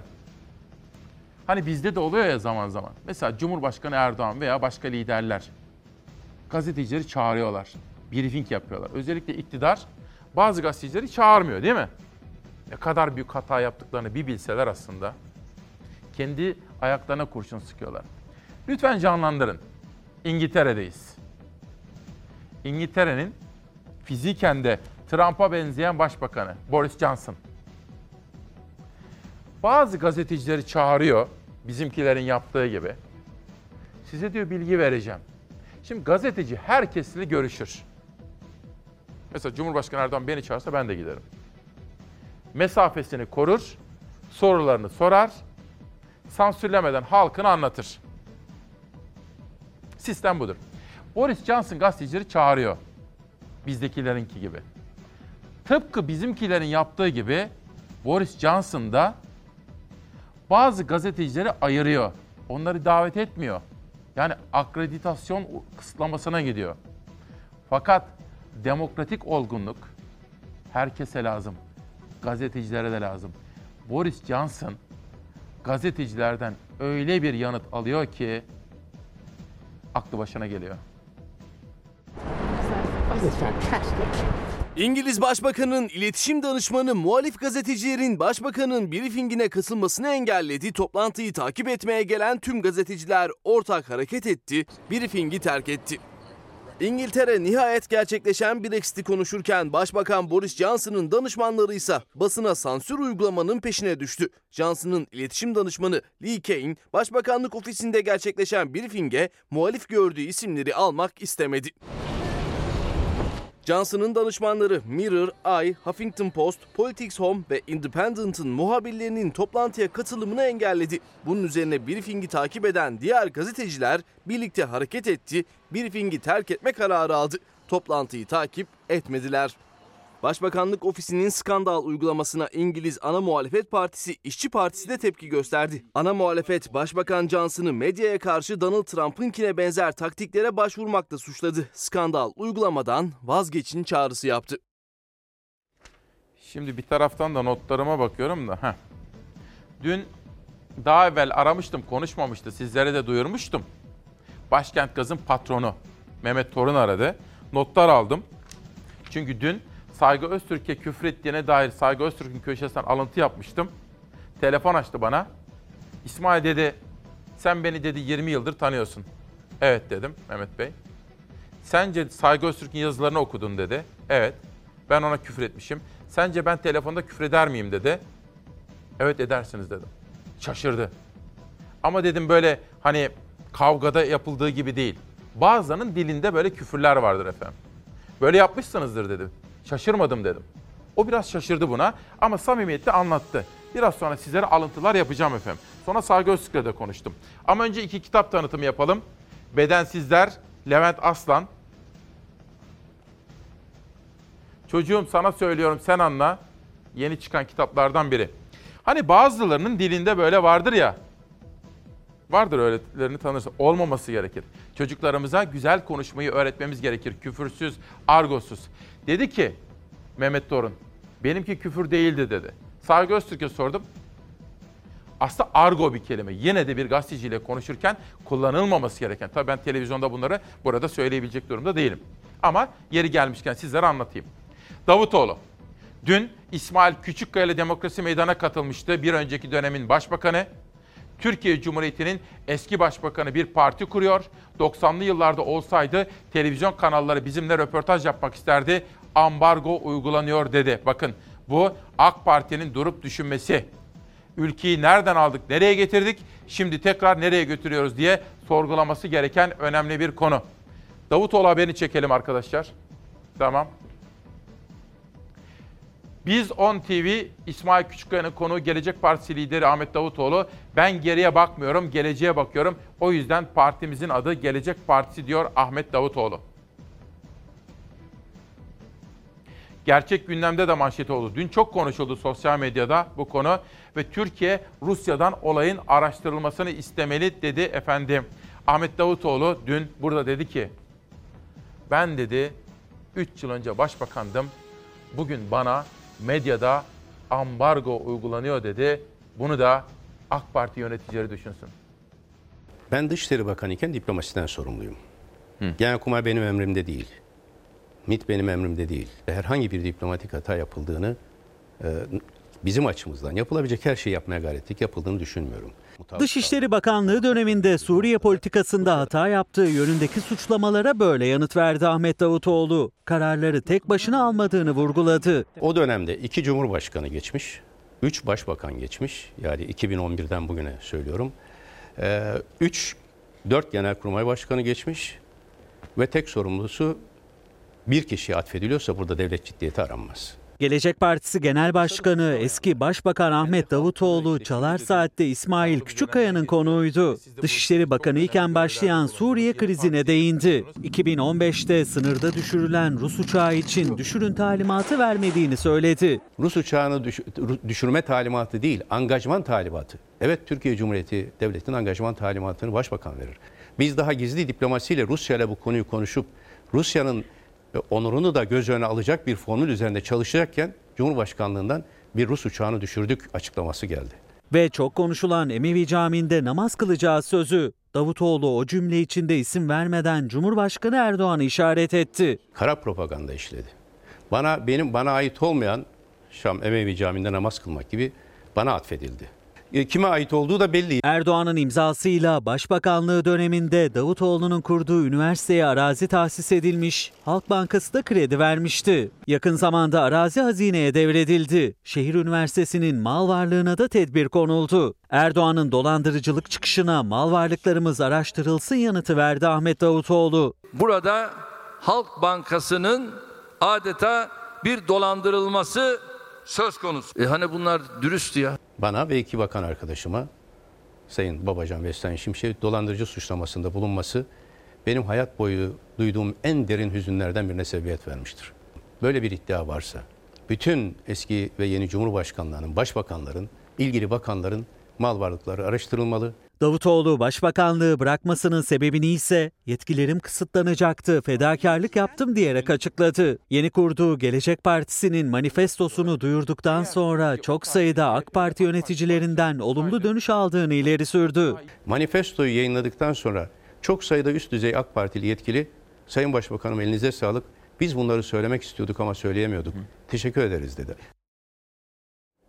Evet, şimdi sosyal medya manşetlerine devam edelim. Ahmet Davutoğlu'nun bu sözlerini aslında AK Parti yöneticilerinde düşünmesi ve öz eleştiri yapması gerekiyor. Milliyet Komiteri Cumhurbaşkanı Erdoğan, Katar Başbakan Yardımcısı Al Sani'yi kabul etti. Bir gün önce de Dışişleri Bakanı'nın Katarlı mevkidaşlarıyla yaptığı ziyaretler basına yansımıştı efendim. Geçelim. E, yeter artık konuşma diyor Haluk Ilıcak'tan Kızılay Başkanı'na. Kızılay Başkanı Başkent Gaz ismi bilinmesin diye Kızılay'ı aracı olarak kullandı. Yeter artık konuşma, vergi kaçırmaya aracılık yaparak Kızılay'ımızı bir rezalete bulaştırdın. Neyi kimi savunuyorsun, debelendikçe batıyorsun dedi. Geçelim. Biyanet'ten bir haber. Anayasa Mahkemesi hak ihlali kararına rağmen tahliye edilmeyen Mehmet Altan'a 30 bin lira tazminat ödenmesine hükmetti. Yerel mahkeme kararlarımızı sorgulayamaz dedi. Bugün Karar Gazetesi yazarı Taha Akyol'da hukukun üstünlüğü, hakim teminatı gibi evrensel değerleri hatırlatarak Anayasa Mahkemesi kararlarının Türkiye'ye umut verdiğini ama yerel mahkemelerin de AYM kararlarına uymasının ne kadar zorunlu bir hukuk ilkesi olduğunu hatırlatıyor Karar Gazetesi de bugün tahakkuk yol. Şimdi bir dakika. Az evvel bir telefon aldım. Aradığım kişiydi. Fakat siz kapatın dedim. Telefonumdan aradı beni. Aramasına memnun oldum. Fakat arkadaşlarımız arıyor. Telefonu Efendim telefonunuzu kapatır mısınız? Beni az evvel arayan Sayın Bakanım. Size arkadaşlar ya da ben şuradan arayayım. Çünkü aradık ama beni kendisi aradı daha doğrusu. Şuradan arayayım. Keşke işte Zeray siz müdahale etmeseniz ben direkt kendim arasam o zaman. Aradı mı? Heh. Çünkü evet efendim az evvel size Saygı Öztürk'ün yazısı üzerinden bir olaydan bahsetmiştim. Saygı Öztürk'ü de aramıştım ve Kars'tan Ankara'ya gelmek üzere olan bir uçakta Ulaştırma Bakanlığı da yapmış olan Ahmet Arslan ki kendisi Kars'ıdır. Orada uçağın en ön tarafında bir kadın kaymakam ve yanında da yeni evlendiği kocası vardı. Ve bakana da bir çağrıda bulmuştum. Bakan şimdi beni aradı. Sayın Bakan günaydın. Günaydın, iyi yayınlar diliyorum. Sağ olun. Aradığınız için teşekkür ediyorum. Sağ olun. Bilmiyorum ne diyeceksiniz? Ne söylersiniz efendim? Söyleyeceğim şu, doğrusu hayretler içerisinden bir olay bu kadar mı tersine çevrilir? Nedeni nedeni şu. Ben havalimanında diğer milletvekili arkadaşımla uçağı beklerken kaymakam hanım ve eşi geldi. Dedi ki biz biraz geç kaldık bizim yerimize başka yolcu almışlar ve biz gidemiyoruz. Ben onun üzerine Türk Hava Yolları yetkilileriyle görüştüm. Kaymakam hanım ve eşini uçağa aldırdım. Uçağa gittiğimizde kaymakam hanım ve eşi kendi yerlerinin boşalması adına bizim oturacağımız yerde oturuyor. Dur, durdular. Oturma değil bakın durdular. Kendi yerlerinin boşalması adına.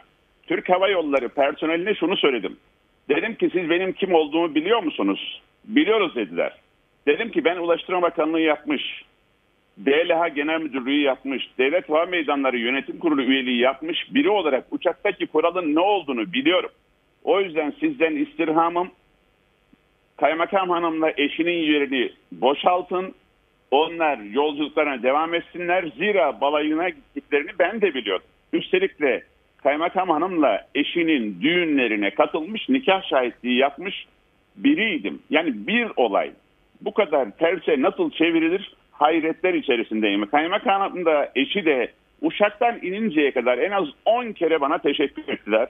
Ve ben de kendilerini üzmemelerini, keyiflerine bakmalarını, hiçbir sıkıntı olmadığını söyledim. Zira onların derdi şeydi. Beni yordular, hani beni işin içine soktular. Boşuna vatandaş. Ben vatandaşla karşı karşıya gelmedim. Ben Türk Hava Yolları personeline yanlışlık yaptıklarını, bu yanlışlıklarını düzeltmelerini kaymakam hanımla ve eşinin yolculuklarına devam ettilerini istedim. Türk Hava Yolları'ndan aradığım yetkililer de zaten işlemi düzelttiler. Kaldı ki onların yerine oturan ve indirilen yolcular da hiç itiraz etmediler. Çünkü biliyorlardı başkalarının hakkı olduğunu. Türk Hava Yolları da bunu nezaketli bir şekilde düzeltti. Sadece personele söylediğim yaptıkları işlemin düzeltilmesi konusunda ya iş bilmiyorsunuz e, anlamına gelmeyen bir şey olsun diye benim kim olduğumu hatırlattım. Yoksa kim olduğumu hatırlattım. Hatta hatta hatta uçağın sağ tarafındayım. Sağ taraf, sol tarafında oturan Cumhuriyet Halk Partisi'nden ve daha önce Kars milletvekilliği yapmış iki arkadaş ya gelin sol tarafa siz oturun dedikleri halde hayır dedim. Aslında insanların orada karıştırdığı tam tersiydi. Tam tersi uçağın şey sol tarafına efendim? malumunuz. Es, affınıza sığınarak son bir cümle söyleyeyim. Uçağın sol tarafına malumunuz eski bakan varsa veya mevcut bakan varsa oturtulur. Ben sadece çok teşekkür ederim Cumhuriyet Halk Partili milletvekillerine. Kaymakam Hanım'la ilgili ise de tam tersidir. Kaymakam Hanım'la eşi Kars'ta kalıyorlardı. Balayına gidemiyorlardı. onlara yardımcı oldum. İnsanların karıştırdığı kesinlikle bu. Kendilerince farklı bir yorum yapmışlar. Muhtemelen Saygı Bey'e de o bilgiyi her kim verdiyse Ay, gerçeği orada. bilmeden Sayın ilettiler. Bakan. Evet. Ben Evet. Saygı Öztürk'ü aradım. Ben dedi uçaktaydım dedi. E, ama Evet. dedim Ahmet Aslan seni tanımıyor mu? Beni tanımıyor muhtemelen dedi. Şimdi tam gözümün önünde şöyle oldu dedi. Bakan geldiği zaman bir numarada aslında sizin oturmanız gerektiğini düşündüğünüz yerde kadın oturuyordu. Değil mi? Doğru mu? Siz geldiğinizde. Hayır hayır oturmuyordu. Bakın kaymakamla beraber uçağa geldik. Kaymakam hanımın yerini boşaltmadıkları için kaymakam hanımla eşi iki A, A ve B tarafında ayakta duruyor. Bizim yerimize oturmadılar. Kendi yerlerinin boşalması adına bekliyorlar. Kendi yerleri boşaltılmadığı için ben personel tepki gösterdim. Niye bunların yerleri boşaltmıyorsunuz? Saygı Bey orayı bilmediği için şey zannetmiştir. Ben kaymakam hanımla eşini oradan arkaya gönderdim. Tam tersi kaymakam hanımla eşinin yerinin boşaltılması için personelle biz orada böyle bir diyaloğa girdik. Yüzde yüz tam tersi. Yani Saygı Bey lütfen o zaman demek ki şeyi karıştırdı. Kaymakam hanımla eşi oradan arkaya gidince Efendim uçakta onla- uçakta bazı danışmanlar, başka gazeteciler, uçakta başka bir önceki dönemin milletvekilleri falan da var. Hatta bakın şöyle bir polemik de yaşanıyor. Saygı Öztürk köşesinden okuyayım. Eski milletvekili Mustafa Balbay biniş kartını alırken o da Saygı Öztürk'ün yanında görevli üzgün bir biçimde ön koltukların dolduğunu söyledi. Mustafa Balbay o da milletvekili yaptı biliyorsunuz. Arka sırada oturanlar daha mı geç gidiyor acaba deyip üzgün görevliyi güldürüyor.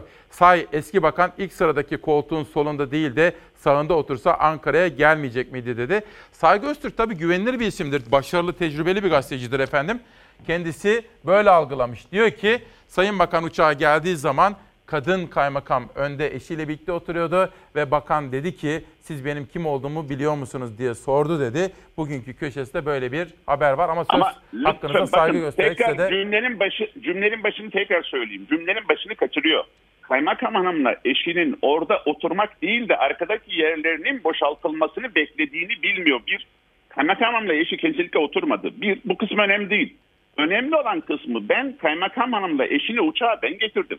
Kaymakam hanımla eşinin yerinin boşaltılmasını ben istedim.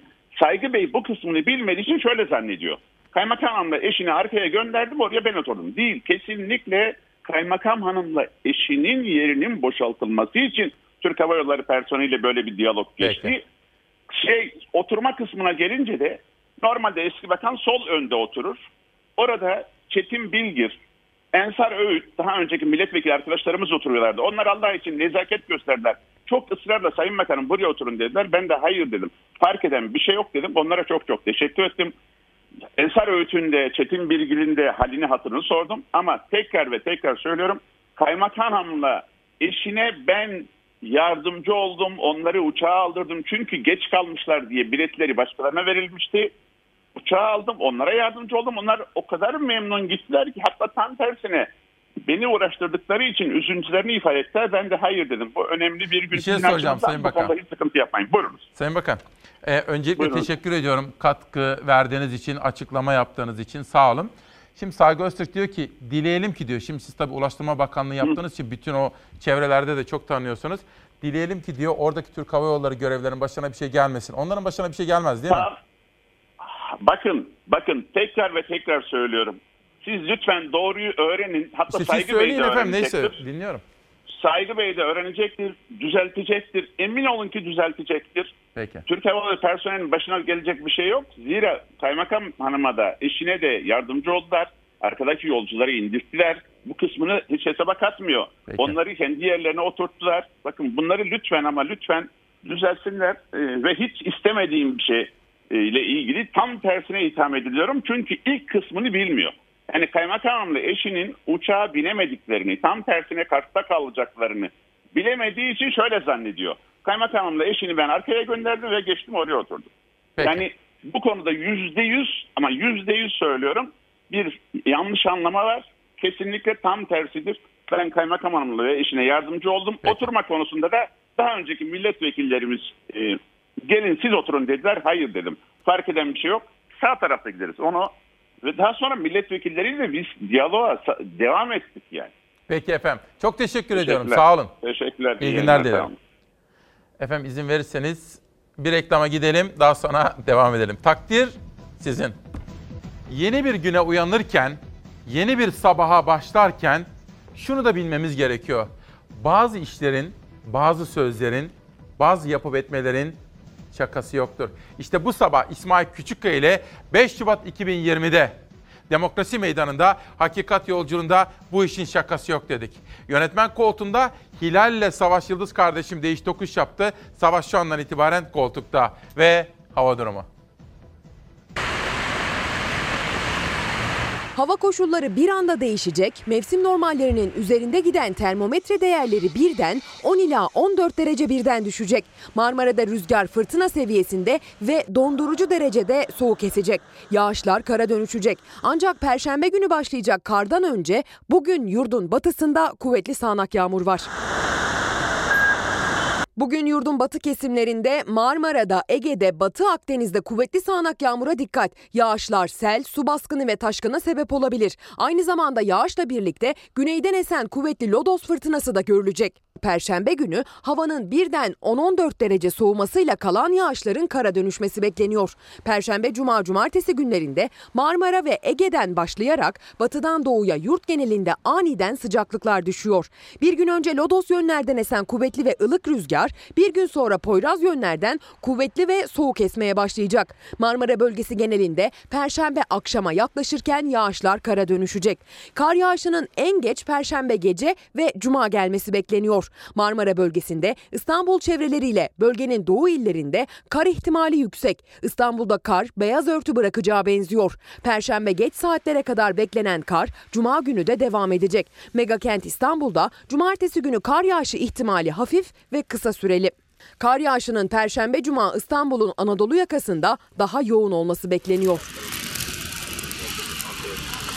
Perşembe Marmara ile birlikte Ege bölgesinin iç ve yüksek kesimlerinde, Eskişehir, Ankara ile İç Anadolu bölgesinin kuzeyinde ve Batı Karadeniz'de de görülmesi bekleniyor. Ankara Perşembe geç saatlerle Cuma günü yoğun kar alacak. Cuma günü Batı Karadeniz'de de kar yağışı yoğun olabilir. İç Anadolu'nun doğu illerinde de Cuma yoğun kar bekleniyor. Öte yandan Cuma günü doğu bölgelerde de yağışlar yeniden yoğun kar yağışı şeklinde düşmeye başlayacak. İç ve doğu kesimlerde sıcaklıktaki ani düşüş Cuma günü yaşanacak. Cuma deprem bölgesinde de yoğun kar yağışı başlıyor. Tabii az evvelki olayla ilgili çok farklı görüşler var. Osman Bey meseleye bir başka bakı bakış açısıyla bakıyor. Türkan Hanım başka bir bakış açısıyla bakıyor. Bilemiyorum. Belki de taraflar konuşursa fotoğraf netleşebilir. Ama sonuç itibariyle bakan bugün bağlandı ve Saygı Öztürk'ün bugünkü yazısıyla ilgili o da kendi açısından olayları anlattı. Demokrasi meydanı böyle. Herkes konuşacak. En son kararı sizler vereceksiniz efendim. Sözcü'de bir haber var. Dün konuştum. Mehmet Torun beni aradı. Notlar aldım, belgeler yolladı. Size bazı anekdotları anlatacağım. Ama biraz sonra. Şimdi şu ekonomi kuşağını anlatmak istiyorum. Fakat bugün Sözcü Gazetesi Mehmet Torun'a bir çağrıda bulunuyor. Biliyorsunuz torunlar Erzincanlı. Dolayısıyla Tunceli'nin de komşusu. Diyorlar ki Sözcü Gazetesi'ne Mehmet Torun'a bir çağrı geliyor. Kızılay üzerinden Ensar Vakfı'na yardım yaptınız. Haydi Torun Bey bu yurda da bir bağış yap diyor. Mehmet Torun'un başkent kızı Ensar'a yurt için 7 milyon 925 bin dolar bağış yaptı. Tunceli'de inşaatı bitmeyen bir yurt var ve bu yurdun yapımı için de para gerekiyor. Başkent Gaz'ın patronu Mehmet Torun bir hayır işi de buraya yapar mı diyor. Bugün Saygı Öztürk'ün köşesinde Sözcü Gazetesi. Kızılay Ensar meselesine biraz sonra değineceğim. Şu kuşakta önce ekonomi manşetlerini bir sunmak istiyorum. Cumhuriyet Gazetesi'nden bir haber.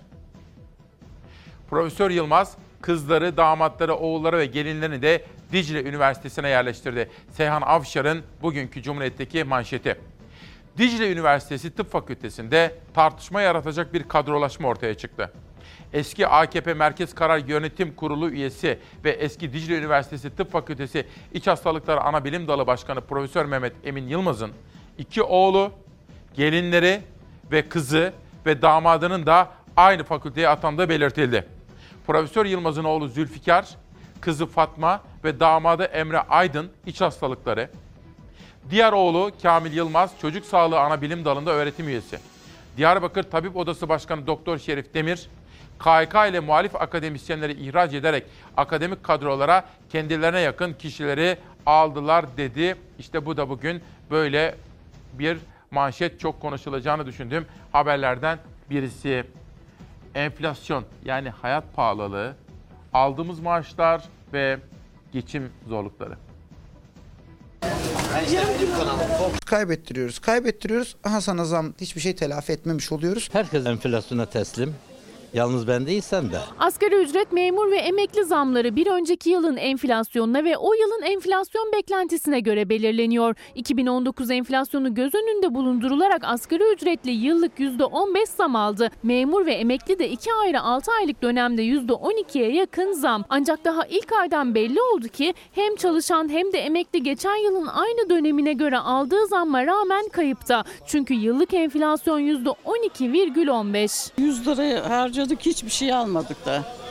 Aldıklarınız size bir hafta yeter mi? Yok anam nerede yetecek bir hafta? Siz maaşı zammını yıllık yapar ama her ay cebinden yüzde bir buçuk yüzde bir buçuk enflasyonla insanların alırsanız asgari ücretli 2020 liradan 2324 liraya çıktı maaşı. Yani yaklaşık 300 lira zam aldı. 2020 liranın %12.15'ini ki 240 lira eder. Zaten geçen sene kaybetti. Ne kadar satın alma gücü artmış oldu?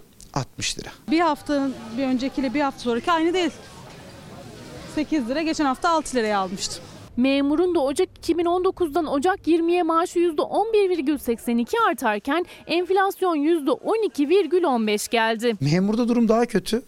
3512 liradan 3927 liraya gelmiş en düşük memur maaşı. 415 lira zam almış geçen senenin Ocak ayına göre.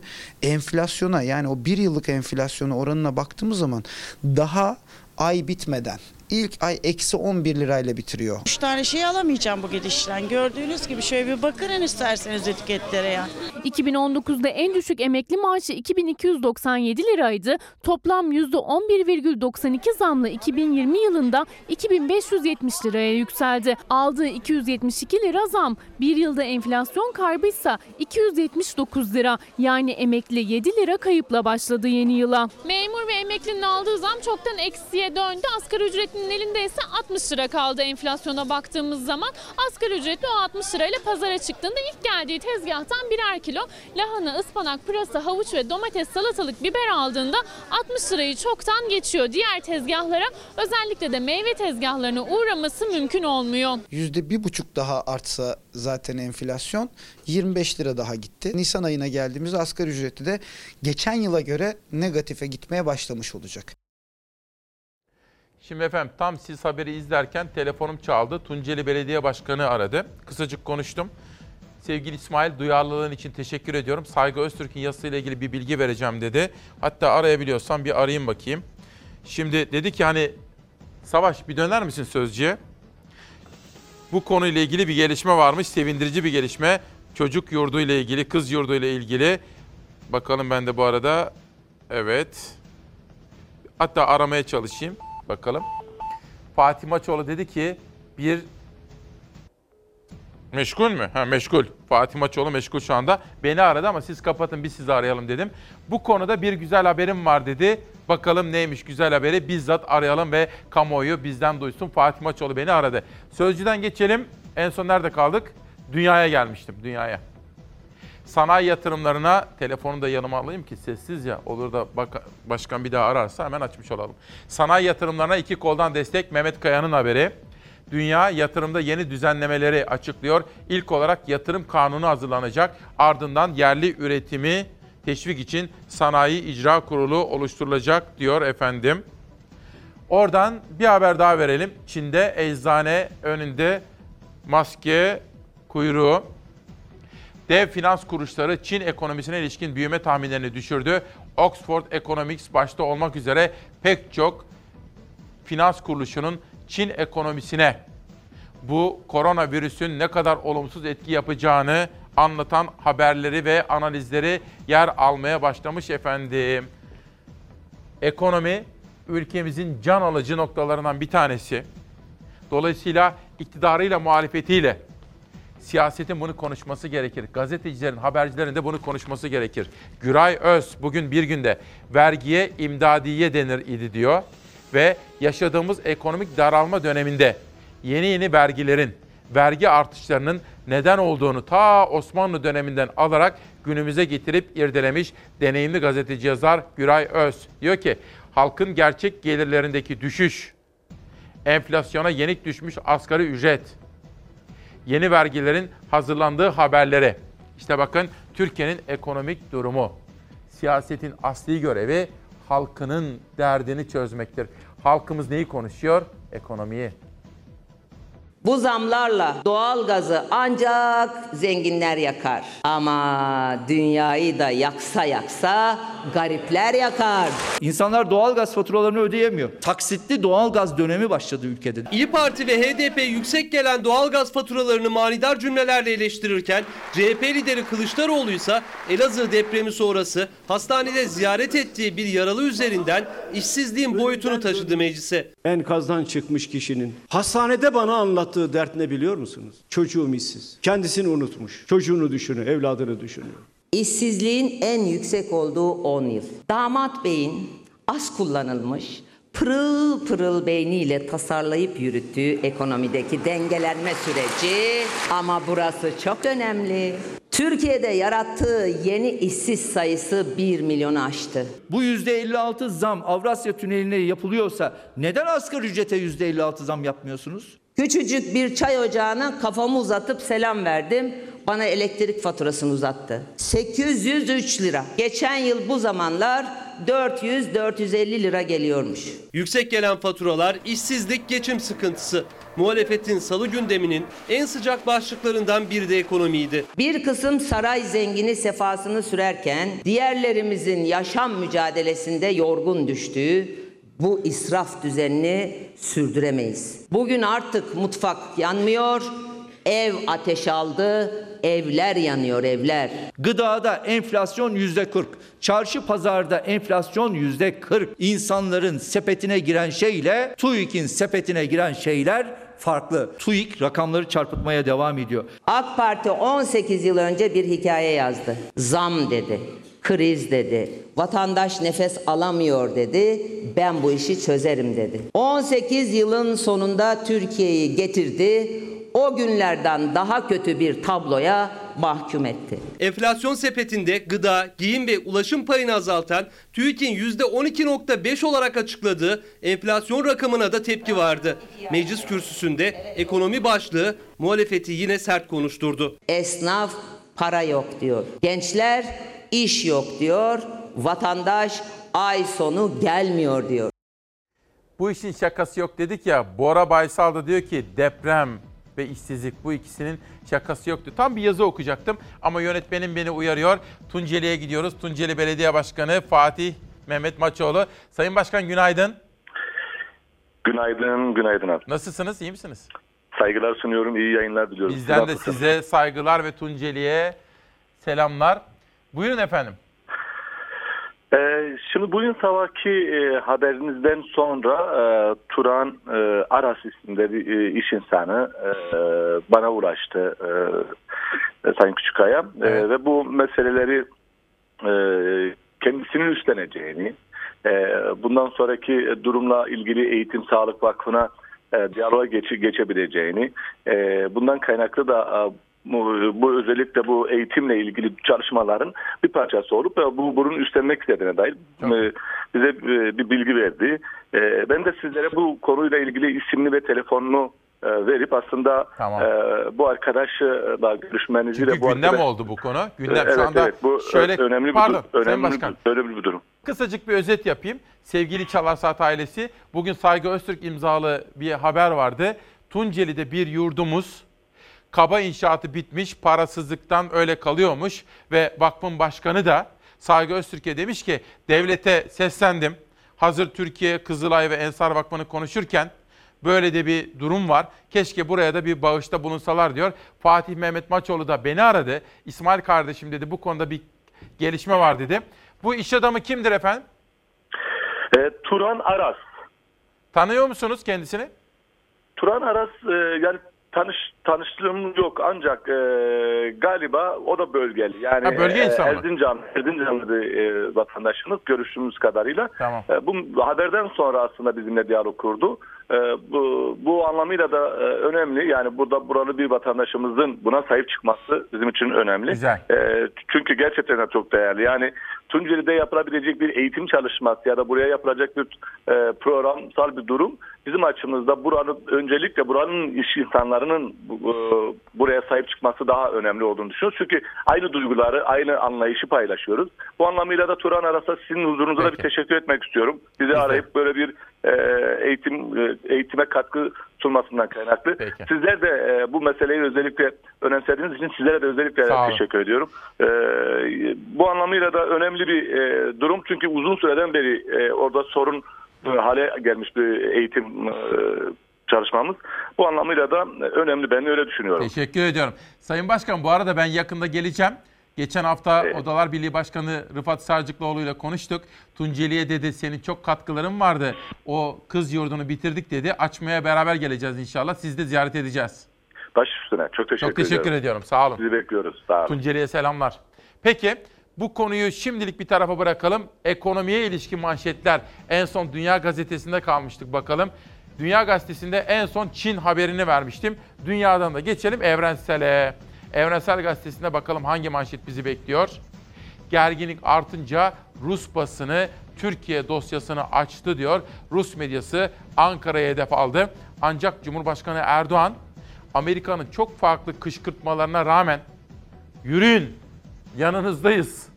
Ver coşkuyu yapmasına rağmen Erdoğan sakin durdu. Efendim bizim savaşa mavaşa ihtiyacımız yok. Emperyal güçlerin, Rusya'nın, Çin'in, Amerika'nın neyi planladıkları kendilerini ilgilendirir. Biz kendi ülkemizi koruyan Atatürk'ümüzün emrettiği gibi tam bağımsız dış politika istiyoruz. Savaş falan istemiyoruz. Diyor ve Evrensel'den bir haber daha sunacağım Hasankeyf'e ilişkin. Su yükseldikçe 12 bin yıllık Hasankeyf kayboluyor. Batman'da 12 bin yıllık tarihe sahip antik Hasankeyf ilçesini sular altında bırakacak olan Ilısu Barajı son yağışlar ile su kutu yaklaşık olarak 80 metreye kadar yaklaştı. Yüksekliği 15 metreyi aşan su tarihi Hasankeyf'i adım adım yutuyor diyor. Evrensel'den hürriyete geçiyorum. İlk kuşakta da vardı hürriyet fakat bu kuşakta farklı bir haberiyle gündemde olacak. Toygun Atilla kısacık bahsetmiştim. Önemsiyorum bu konuyu. Son dönemin en çok tartışılan konusu mahalle bekçileri. Peki onlar ne diyor, nasıl görev yapıyor? Muhabirlik ruhunu öldürmeyen Toygun Atilla sahaya çıkmış ve izlenimlerini bekçilerle konuşarak izleyicileriyle aktarmış efendim. Şimdi ha kaymakam hanım mı? Peki alabiliyor muyuz? Peki alalım. Efendim bugünkü bir yazı üzerinden başlayan tartışma. O uçaktaki bir kadın. Ve biz kadınlara her zaman nazik davranılması gerektiğinin altını çiziyoruz. Kaymakam Hanım günaydın. Günaydın İsmail Bey. Ben de tam biraz önceki cümleleri Sayın Bakanımız için kuracaktım. E, öncelikle herkese hayırlı sabahlar. Ben bir buçuk yıldır e, Kars'ta görev yapıyorum. Akyaka, Ermenistan sınırında çok güzel bir ilçe. E, Sayın Bakanımız gerçekten biraz önce bahsettiğiniz gibi kadınlar, kız çocukları konusunda çok hassas bir insan. Ben pozitif ayrımcılık fazlasıyla gör- gördüğüm için şu anda hem çok üzgünüm e, ve hayretler içerisindeyim çünkü gerçekten olay öyle gelişmedi. Bir Ben anlatın bize Bey'i- ne oldu? Şimdi Kars'tan Şöyle, şimdi Ankara'ya biz- gelen uçaktayız. Evet şöyle e, aracımızda bizim bir sıkıntı yaşandı malum iki haftadır da düğün yapıyoruz e, bir hem Ankara'da hem Kars'ta E, havada çok soğuk olduğu için aracımızda biraz sıkıntı yaşadık sonrasında bir 5-10 dakikalık gecikme oldu E, Sayın Bakanımız bize arkadaş gibi abi gibi baba gibi her an telefonuna ulaşabiliyoruz başımız sıkıştığında herhangi bir iş olduğunda orada Sayın Bakanımızla karşılaşınca o da yine her zamanki gibi kol kanat geldi. Ee, ben yardımcı olurum dedi Sayın Bakanımız. Olay tamamen bu. Kendi oturduğu yeri e, kaldırdı falan. Hiç böyle bir durum yok. Yani hayretler içerisinde kaldık. Orada Saygı Bey muhtemelen baş kısmını kaçırdığı için böyle bir şey gelişti. Ben tekrar söylüyorum yani Bir şey soracağım. yıldır buyurun. Şu an neredesiniz? Ee, şu anda biz izinliyiz. Heh, balayındasınız değil mi? Evet izinliyim. Öncelikle Çalarsat ailesi olarak sizi kutluyorum. Çok teşekkür Peki, ediyoruz. Sağ olun. Uçağa bindiniz. Size biniş kartında hangi numaraları verdiler? Bizim 8'de biniş kartımızda. 8 ya da 9 olması gerekiyor. Yan yana iki Yani- koltuk verdiler size Evet, eşinizde. evet, evet, evet. 8 ya da Orada- 9. Evet zaten şeyler bilirler. Ee,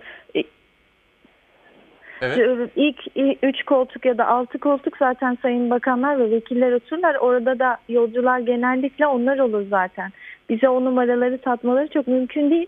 Sorun da o değil olabilir Ee, ama gerçekten sayın bakanımız ben e, daha öncesinde de tanıyoruz zaten. Ee, Bir şey bize- soracağım. Buyurun. Sayın Kaymakam. e, nereye oturdunuz? Uçağa bindiniz. Oturduğunuz koltuk kaç? Biz oturmadık. Biz oturmadık. Ayakta o karışıklığın düzeltilmesini bekliyoruz. Biz o koltuklara dahi oturmadık. O zaman Hatta bakanın dediği doğru. Bakanımıza da söyledik. Dedi ki hayır biz o koltuğa oturmadık. Bizim numaramız belli. Hatta zaten duruyor e, biletlerimiz. Peki. Sayın Bakanım dedik ne olur sizi biz çok zor durumda bıraktık. Ben gerçekten hani bir abi olarak görüyoruz. Cep telefonuna her zaman ulaşırız. İlçe için her zaman için bir kadın olarak bakın tekrar söylüyorum Sayın Bakanlarımızın hepsi öyle ama Sayın Bakanımızın yeri çok başkadır. Her zaman için bir buçuk yıldır benim yaptığım bütün projelerde Sayın Valimiz, Sayın Bakanımız her zaman için bir telefon kadar bana yakındır. Ona bugün çok O gün- büyük bir haksızlık yapıldı. Ben Peki. çok çok üzgünüm o yüzden gerçekten. Siz o, bir kadın olarak oturduğunuz yerden kaldırılmadınız öyle mi?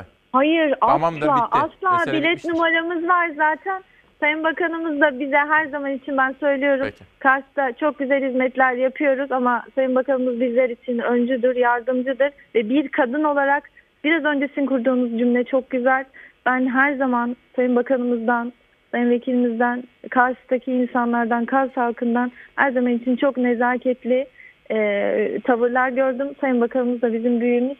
E, ben ona da buradan çok Peki. teşekkür ediyorum. Nikah Peki, şahidimiz böyle bir şey olması mümkün değil. Size de bize bu konuda hemen e, açıklama yapmamıza fırsat verdiğiniz için de size de çok teşekkür ediyorum. Çok teşekkürler. Ee, Sağ olun. hayırlar- Size mutluluklar günler. diliyorum. Sağ olun. Çok teşekkür ediyorum. Sağ olun. Bence- Hayırlı günler. Sağ olun. Bence mesele kapanmıştır diyorum. Ve bu işin şakası yok dedik. Enflasyon meselesi. Şimdi iki gündür konuşuyoruz. Bir enflasyon rakamı meselesi var. Gerçekten bu izaha muhtaç bir gelişme. Enflasyon rakamları açıklanıyor. Bize diyorlar ki Türkiye'deki hayat pahalılığı oranı şu. Fakat bize söyledikleri rakamla Avrasya Tüneli'ne yaptıkları zam arasında makas değil, uçurum var. Geçiş ücretleri yine sözleşme kapsamında yılda iki defa güncellenerek uygulanıyor. Bu güncellemeler tabii ki idarenin kontrolünde yapılıyor. Dolar zaten artıyor. Doların artışını yansıtacaksınız. Bir de üzerine fark koyacaksınız. Böyle bir anlaşma olmaz. Bu fiyatta kabul edilmez. Bu tünelden de araçlar geçmezler. Geçmiyorlar zaten. Saat bir buçuk şu an Avrasya Tüneli'nin girişi bomboş. Zam yapıldı, Avrasya Tüneli boş kaldı, hazinenin yükü arttı. Ulaştırma Bakanı güncelleme formülüne göre belirlendi dedi ama o formülden çıkan sonuç anlaşmadaki rakamlara uymuyor. Anlaşmaya göre 4 dolar üzerinden fiyat güncellemeleri yapılacaktı ama zam 6 dolar üzerinden geldi. Uzmanlara göre %56'lık bu zam sözleşmenin ihlal edilmesi demek. Avrasya Tüneli işletmecisi firma sözleşmeyi ihlal etmiştir. Vatandaşların bu tüneli kullanmamasına yol açmıştır. Avrasya Tüneli'nde Asya yakasından Avrupa yakasına geçişteyiz. Tünel en rahat günlerinden birini yaşıyor. Gelen zamlardan dolayı geçen araç sayısı azaldı. Bu yüzden hazine işletici firmaya daha fazla ücret ödeyecek.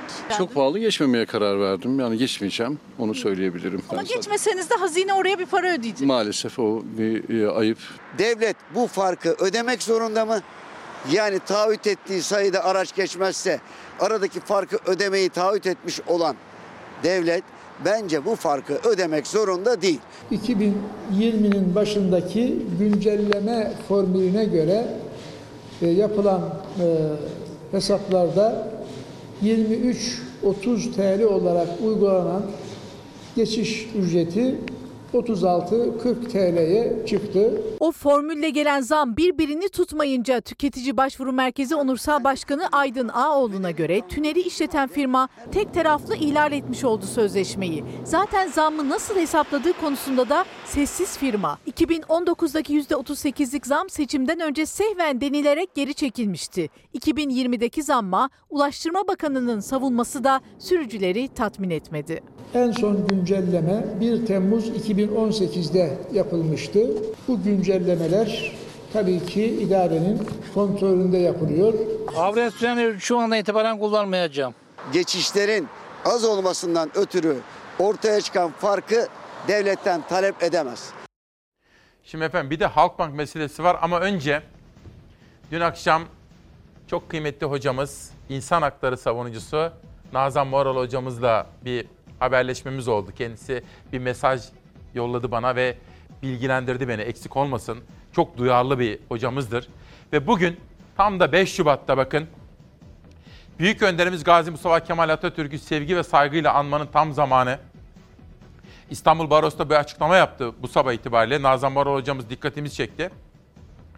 1937 yılında tam da bugün yani Şubat'ın 5'inde anayasa yani insan haklarının, kadın haklarının aslında medeni bir hayatın en temel felsefesi. Laiklik ilkesi anayasaya girdi tam da bugün.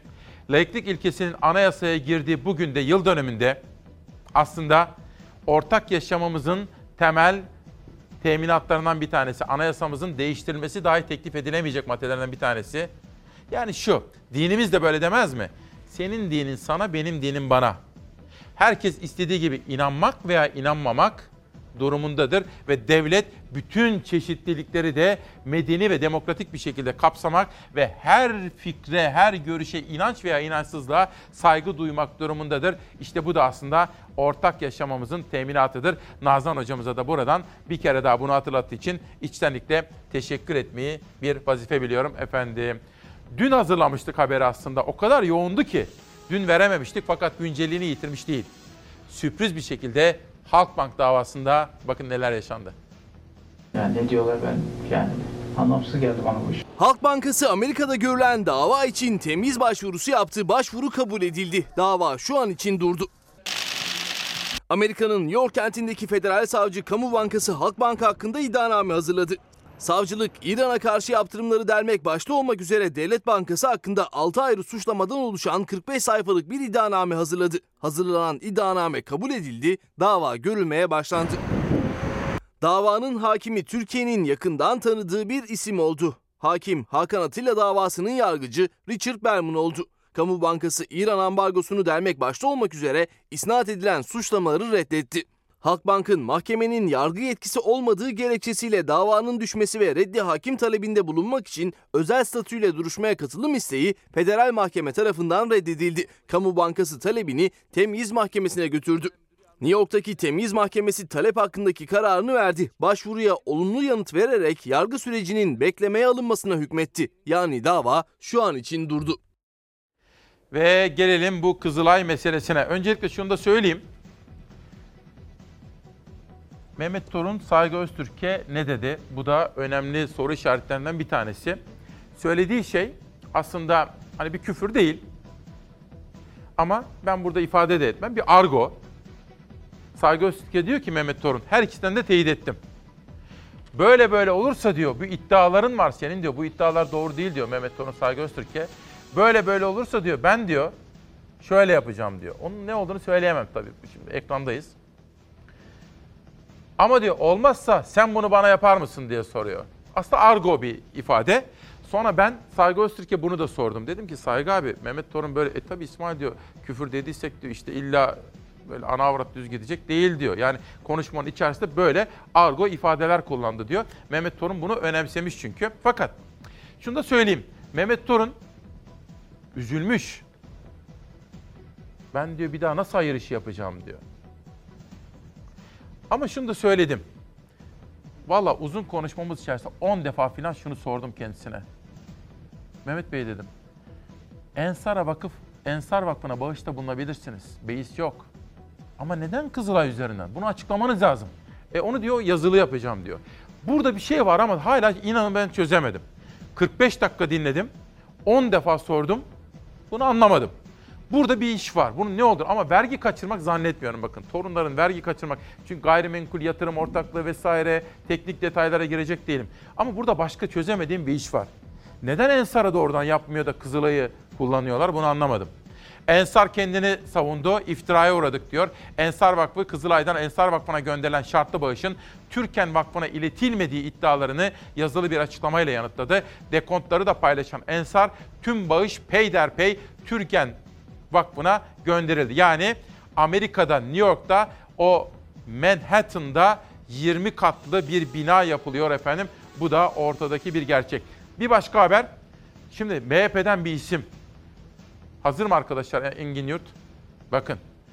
Cemal Engin Yurt diyor ki bizim gözümüz gibi korumamız gereken kurumlarımız var. Güzide kurumlarımız.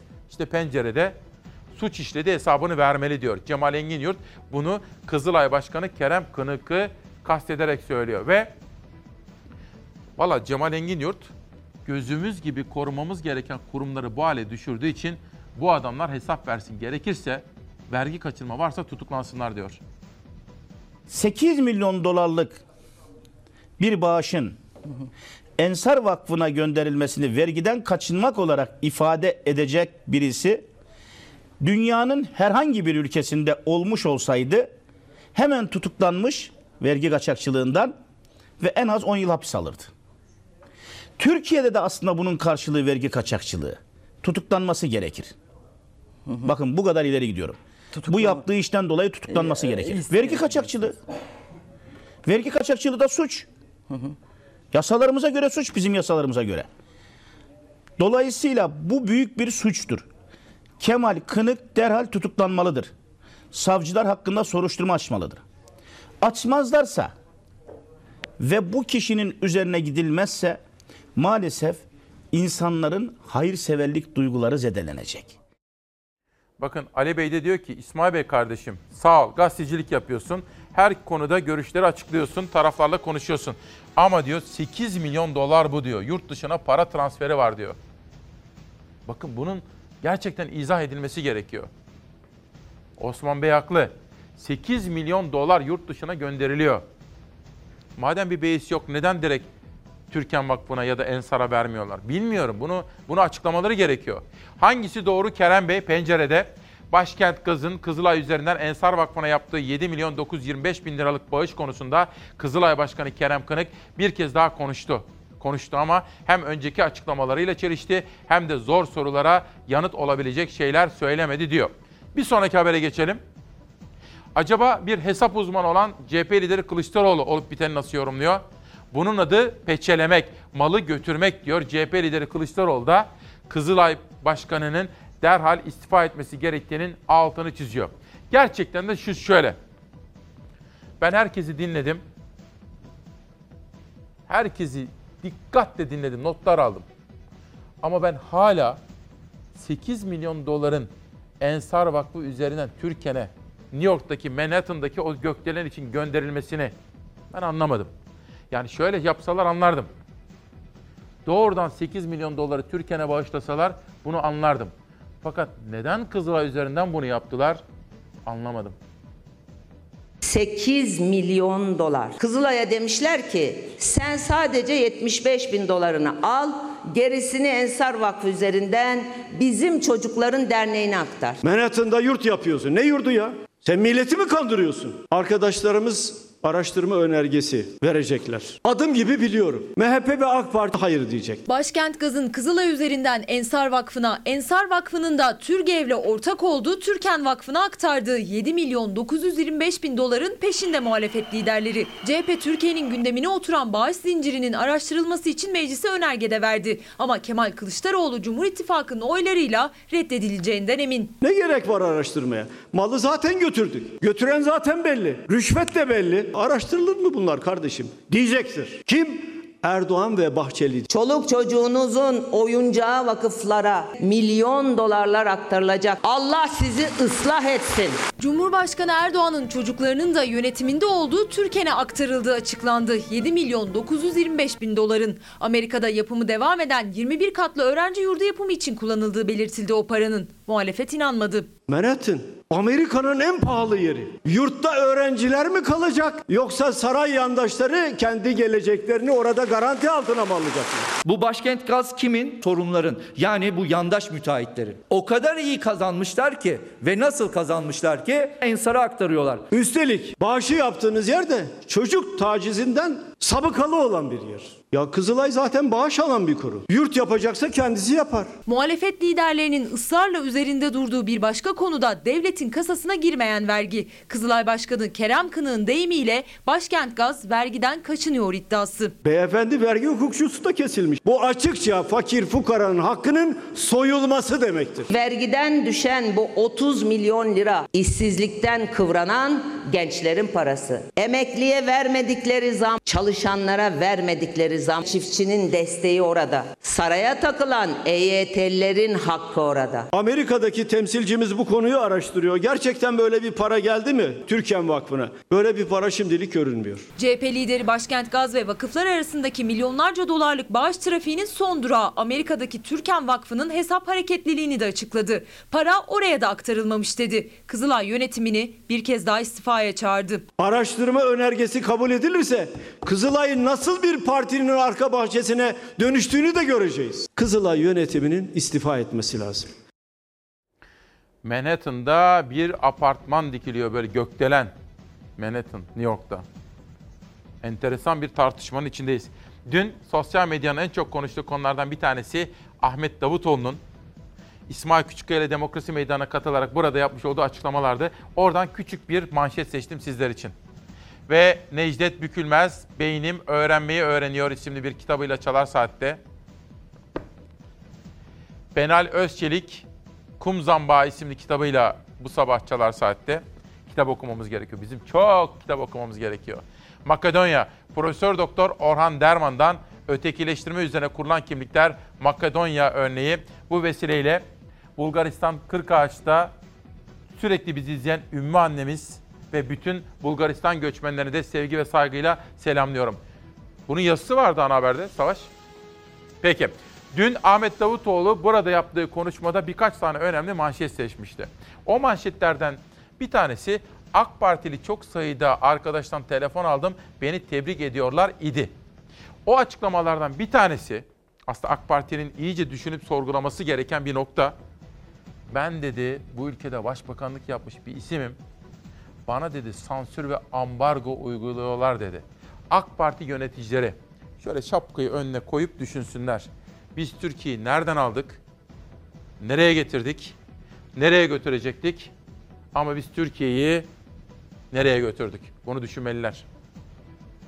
Ben yurt dışındayken hani o konuşmada Er Refik Kablet, Tarik Refik ve yol arkadaşlığı yoldan öncedir derken ifade ettiğim arkadaşlarımızın MKYK'da benim yetkilerimi kısıtlayan bir karar almaya almak için imza toplamaları. Ve bu da tabii Cumhurbaşkanı'nın e, bilgisi dahilinde olması bir tercih yapmak zorunda bıraktı beni. Ve orada Türkiye'nin e, geleceği, ekonomisinin, siyasetinin geleceğini 2001'de Ecevit'le Sezar arasında yaşanan gerilimde olduğu gibi tehlikeye atmamak için bir fedakarlık yapmak gerektiğinde başbakanlık makamını bırakmanın en doğru karar olduğunu düşündüm. İşin esası budur. Türkiye Cumhuriyeti'nin 3 sene 4 sene önceki başbakanı Evet. bir parti kuruyor. Normalde 90'lı yıllarda olmuş olsaydı ve daha önceki dönemlerde bu önemli bir haber sayılır ve akşama herhalde birçok kanal bizlerle röportaj yapmayı düşünürdü. Nadir bir iki kanal dışında hiçbir haber kanalı canlı vermedi programı açılışı ve her yerde Gelecek Partisi ne yapar, Davutoğlu ne yapar diye oturdular akşamları yorumlar yaptılar ama bir tanesinin de aklına sizin dışınızda ya bir çağıralım da kendisine bizzat soralım da yapmak istediğini diye bir soru gelmedi. Böyle bir ambargo var. Şu anda da var. Biz Cumhuriyet çocuklarıyız ve Türkiye Cumhuriyeti Devleti'nin çıkarı, ikbali, geleceği her şeyden önemlidir. Türkiye, Bosna Hersek, Sırbistan üçlüsünü kurduk Ve ona karşı Türkiye inisiyatifiyle bir barış süreci başladı Sırbistan'la Bosna Hersek arasında. İşte tam o esnada kullanıldı yeni Osmanlıcı tabiri. Ben tarihten gocanan biri değilim. Osmanlı bizim tarihimizdir, Selçuklu bizim Tabii. tarihimizdir. Ama lafımın devamını kesmişsiniz. Yanlış kesmişsiniz arkadaşlar. Aa. Zera öyle yazmıştım notlarımda. Osmanlı bizim tarihimizdir, Selçuklu bizim tarihimizdir ama ben Cumhuriyet çocuğum demişti. Manşeti kesmişiz. Zera yanlış olmuş o. Ve işte Ayşe Hanım'dan bir mesaj geldi. Benim için yılın en güzel zamanları Haziran'dır efendim. İKSV'nin müzik festivali başlıyor. Dün duyurularını yaptılar. İncelemedim. İnceledikten sonra sizlere aktaracağım. Ayşen Ergen'e dikkatimi çekmiş efendim. İmzalı gelen albümler var. Sema Moritz biliyorsunuz o bir çalar saz sanatçısı. Sıklıkla onun eşsiz yorumuna yer veriyorum burada. Nida Ateş o da imzalamış ve bana yollamış. O da çok kıymetli bir yorumcudur. Enis Batur, Türk kültür dünyasının önemli isimlerinden bir tanesi. Bu eseriyle burada. Sizlere geçen hafta bahsetmiştim. Amadeus inanılmazdı demiştim. Unique'de izlemiştim kendisine ve Hıncal Uluç da izlemiş. Harika harika diyor ve hem Selçuk Yöntem hem Okan Boyülgen hem de yönetmen Işıl Kasaboğlu hem de Özlem Öçalmaz'dan övgüyle bahsediyor Hıncal Uluç. Bunlar da kültür sanat haberleri. Bir değerli sanatçımız daha var. Sabah gazetesinde haberi gördüm. Kanser yendi, sahnelere döndü. O da bakın zaman zaman eserleriyle bizim aramızda yer alır. Gülay kanseri yendi. Ve Bahçeşehir Üniversitesi'nin mütevelli heyet başkanı Enver Yücel de bu onur ödülünü Sabahat Akkiraz'a teslim etti. Onu da tebrik ediyorum. Ve Sağlık Bakanlığı'nın yayınladığı bir görsel bir broşür var. Ellerinizi sık sık yıkayınız diyor. Koronavirüsüne kapılmamak için. Öksürük ve hapşırık sonrası elinizi yıkayınız. Yemek hazırlamadan önce ve yemek hazırladıktan sonra ellerinizi yıkayınız. Yemek yemeden önce, tuvalete girerken ve tuvaletten çıkınca ellerinizi mutlaka yıkayınız. Eller görünür şekilde kirlendiğinde mutlaka ellerinizi yine sabunlu suyla yıkayınız. Canlı veya ölü hayvanlarla temas sonrasında mutlaka ellerinizi yıkayınız diyor. Efendim sadece koronavirüs için değil, her türlü hastalıkla mücadele için ellerimizi düzenli ve muntazam şekilde sabunlu suyla yıkamalıyız. Koronavirüs 25 bin kişiye bulaştı. Hastalık hem hızla yayılmaya hem can almaya devam etti. Virüs yüzünden hayatını kaybedenlerin sayısı 491'e yükseldi. Çin'in Wuhan kentinde ortaya çıktı yeni tip hastalık kısa sürede yayıldı, ölümlerle sonuçlandı. Koronavirüs salgını sonrası Çin hükümeti kente giriş çıkışları yasakladı. Ama bu önlem bile virüsün yayılmasının önüne geçemedi. Yaklaşık 30 ülkeye yayılan virüs sonrası dünya alarma geçti. Dünya Sağlık Örgütü acil durum ilan etti. Türkiye'nin de dahil olduğu çok sayıda ülke Çin'e düzenlenen uçuşları iptal etti. Son olarak Rusya Çin'e vizesiz seyahat uygulamasını askıya aldı. Virüs yüzünden hayalet kente dönen Wuhan'da koronavirüs hastalarını tedavi etmek için Çin yönetimi 10 günde özel bir hastane kurdu. Yeni inşa edilen 1000 kişilik hastane dahi ihtiyacı karşılayamadı. Kente 3 bina daha geçici hastaneye dönüştürüldü. Çin yönetimi koronavirüs salgınına dair son rakamları paylaştı. Virüs yüzünden ölümler son 24 saatte 100 kişi arttı.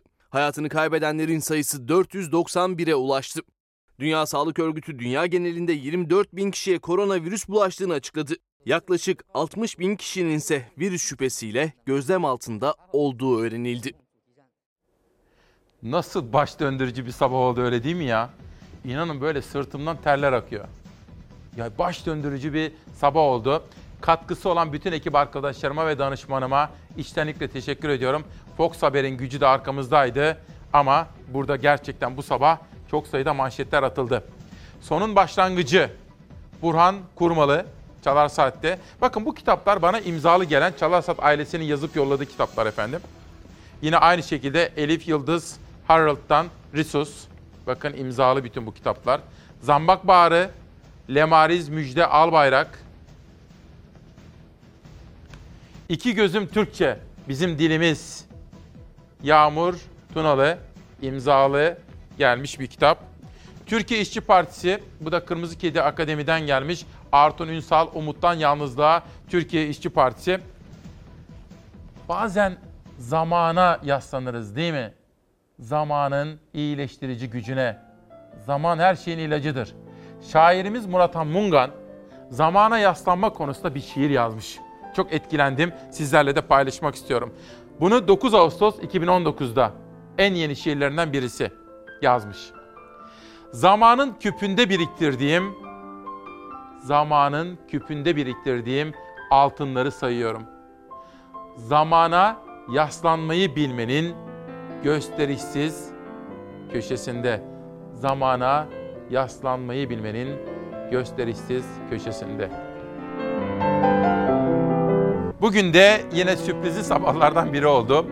Uyandığımız sabahın ne getireceğini nereden bilebiliriz ki? İşte hayatı ve sabahları gizemli ve cazip kılan da bu öyle değil mi? İsmail Küçükkaya Demokrasi Meydanı'nı izlediniz. Bu işin şakası yok dedik efendim. Depremden yola çıkarak Kızılay Ensar, İdlib tartışmaları, şehitlerimizi son yolculuğuna uğurladık. Ekonomi ve hayattan haberler ve tabii ki kitaplar. Kadınlarımız, Hatice Eroğlu Akdoğan'dan kadınlarımız, sofrada yeri ağzında dili olmayan kadınlarımız. Fikret Babuş, Töp Değerli Yıllar, Bir Bulut Ağlıyor, Hatice Eroğlu Akdoğan'dan yeni gelen kitap. Murat Mungan haftasında Yaşlılık nedir efendim? Yaşlılık nedir? 15 Mayıs 2016 ve 2019 arasında yazdığı bir şiirde Murat Han Mungan yaşlılık için bakın ne diyor. Sonsuzluk artık. Akşamüstü saatleri sonsuzluk. Yaşlılık, yaşlılık nedir ki? Yıllardır konuştuklarını yeniden konuşmaktan başka yaşlılık nedir ki?